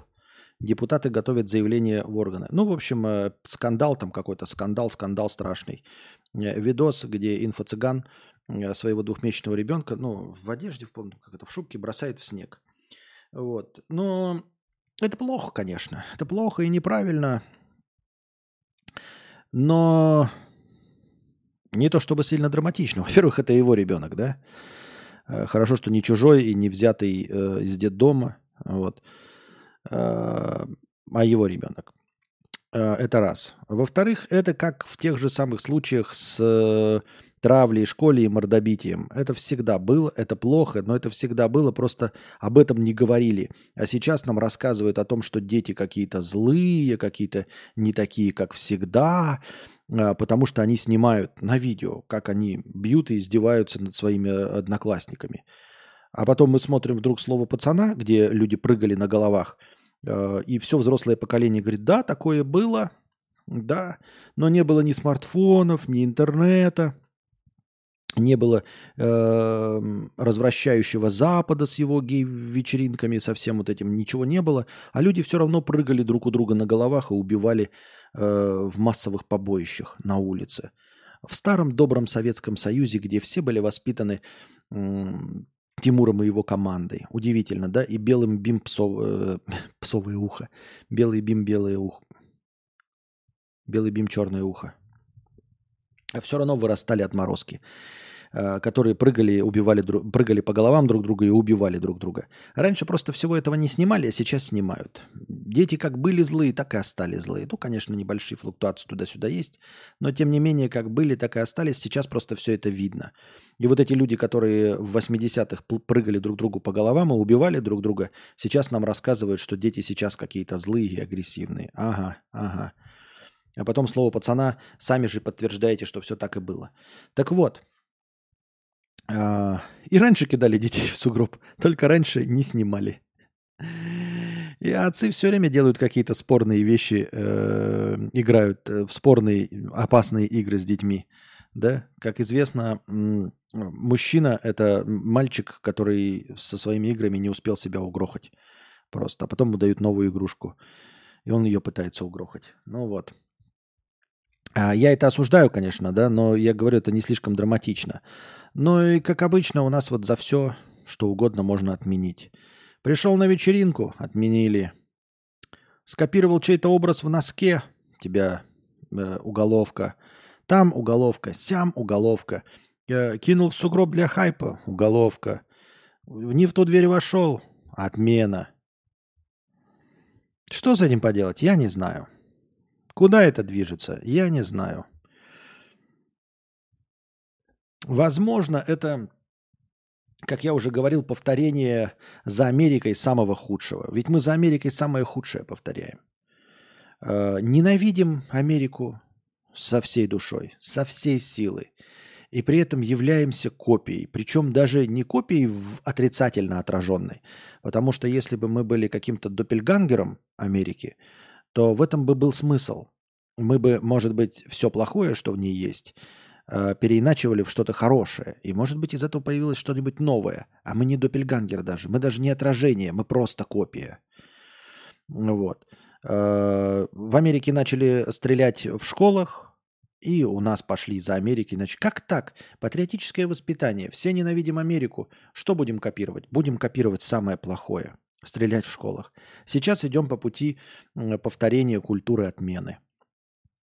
Но поскольку Америка до сих пор еще с культурой отмены не справилась, ничего э, разумного в борьбе с э, тупыми обиженками э, не предложила, вот, то мы можем просто смотреть на них и видеть, как станет плохо у нас. То есть э, сейчас у нас обижаются на одно, отменяют, дают уголовки, но пока еще не отменяют, не, не дают уголовки за э, какие-то вещи.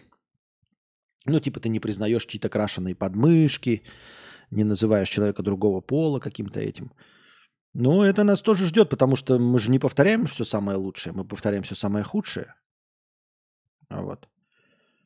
Э, не надо воспринимать это как э, обиду, надо воспринимать это, ну, от, от меня это как критику, потому что я не хочу, чтобы так было. Я хочу, чтобы было, хочу, чтобы бы, ты понимал, я, я же хочу, чтобы, хочу, чтобы было лучше. Вот, потому что я настоящий патриот. Я патриот не который э, слушает старых толстых мужиков, да, и любит и поддерживает просто старых толстых мужиков. Я тот патриот, который хочет, чтобы в моей стране было лучше, чтобы я хотел в ней жить, чтобы в ней безопасно было в моей стране жить. Вот такой я э, неправильный патриот. К сожалению, люблю березки, озера, природу. Вот, а ненавижу старых толстых мужиков. Вот такой вот я неправильный, плохой патриот. У вас пропала надпись просто потому что подписчики решили все испортить. Потому что подписчики решили э, а, все испортить, поэтому убралась это. Это решили зрители с донатами, они решили все испортить просто. Они испортили и сломали счетчик, вот поэтому его нет. Ну и картинку, наверное, тоже стоит убрать.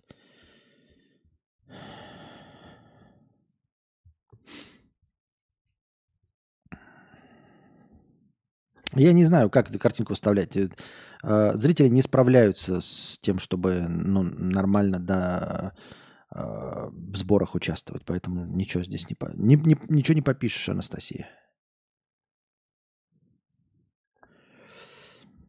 Вот. Так.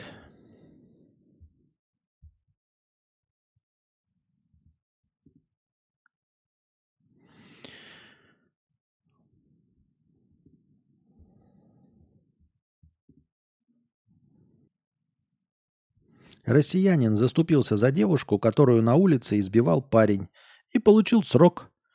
Инцидент произошел возле ночного клуба в Твери. Пьяный мужчина увидел ссору между незнакомым парнем и девушкой, которая в ходе выяснения отношений получала от кавалера по лицу. Добряк решил защитить юную особу и несколько раз пробил грубияну в голову и корпус. При этом девушка активно заступалась за своего парня – и просила не вмешиваться в конфликт. В результате у потерпевшего диагностировали перелом челюсти и сотрясение мозга. Мужчину, заступившегося за избитую девушку, приговорили к полутора годам лишения свободы условно. И правильно. Милые бронятся, только тешатся. Тем более, что ты вмешиваешься? По законам Российской Федерации домашнее рукоприкладство выведено из э, Уголовного кодекса, если мне память не изменяет. Поэтому по законам Российской Федерации милые бронятся только тешатся. Не вмешивайся в чужие дела. Всегда будешь виноват. Это раз. А во-вторых, не хочется хвалить дорогого человека, потому что э, вмешиваться же можно. Позвонил бы в полицию, да, вызвал бы охрану клуба. Но нет, ты же пошел руки распускать, ты же пошел лицо бить мужику. А хотел ли он на самом деле защитить девушку или ему просто нужно был повод помахать кулаками? Понимаете? Ёрничество ёрничеством, но на самом-то деле, что он хотел? Если ты хотел помочь, вызови полицию. Вызови охрану. Нет, ты пошел драться, ты пошел бить лицо кулаками. Может быть, ты просто хотел бить лицо кулаками? И если бы не было парня с девушком, ты просто бы подошел к двум курящим и начал бы им бить лицо кулаками или еще что-нибудь. Поэтому вполне себе заслуженная кара, я считаю. Ну, маловато, конечно, за сломанную челюсть, за нанесение телесных повреждений. Условка. Но тем не менее. Все нормально, не вижу здесь... Я не вижу здесь защиты, не вижу, чтобы он кого-то защищал. Это так, что-то где-то там на фоне, можно сказать, что не нужно э, вмешиваться в чужие конфликты. Но по сути это просто одно быдло напало на другое быдло, да и все. Так, я это вижу. Так, давайте, дорогие друзья, на сегодня закончим тогда. 2000 хорошего настроения переходит у нас на следующий стрим. Будем отсиживать ее завтра. Завтра в качестве межподкастового доната будет у нас э, лишних 2000 от э, Анюты Афониной или от Евгения. Я уж не помню, кто из них за что. Ну, в общем, от них обоих будет у нас 2000 э, хорошего настроения на завтра. Э, сегодня мы долго посидели. Да, с перерывами, но вроде бы как долго. Надеюсь, вам понравился сегодняшний стрим, дорогие друзья. Надеюсь, что понравился.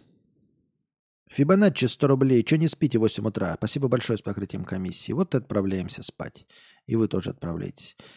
Хорошего вам настроения. До завтра, дорогие друзья. Если все пойдет хорошо и не будет никаких форс-мажоров. Надеюсь, не будет. Пока.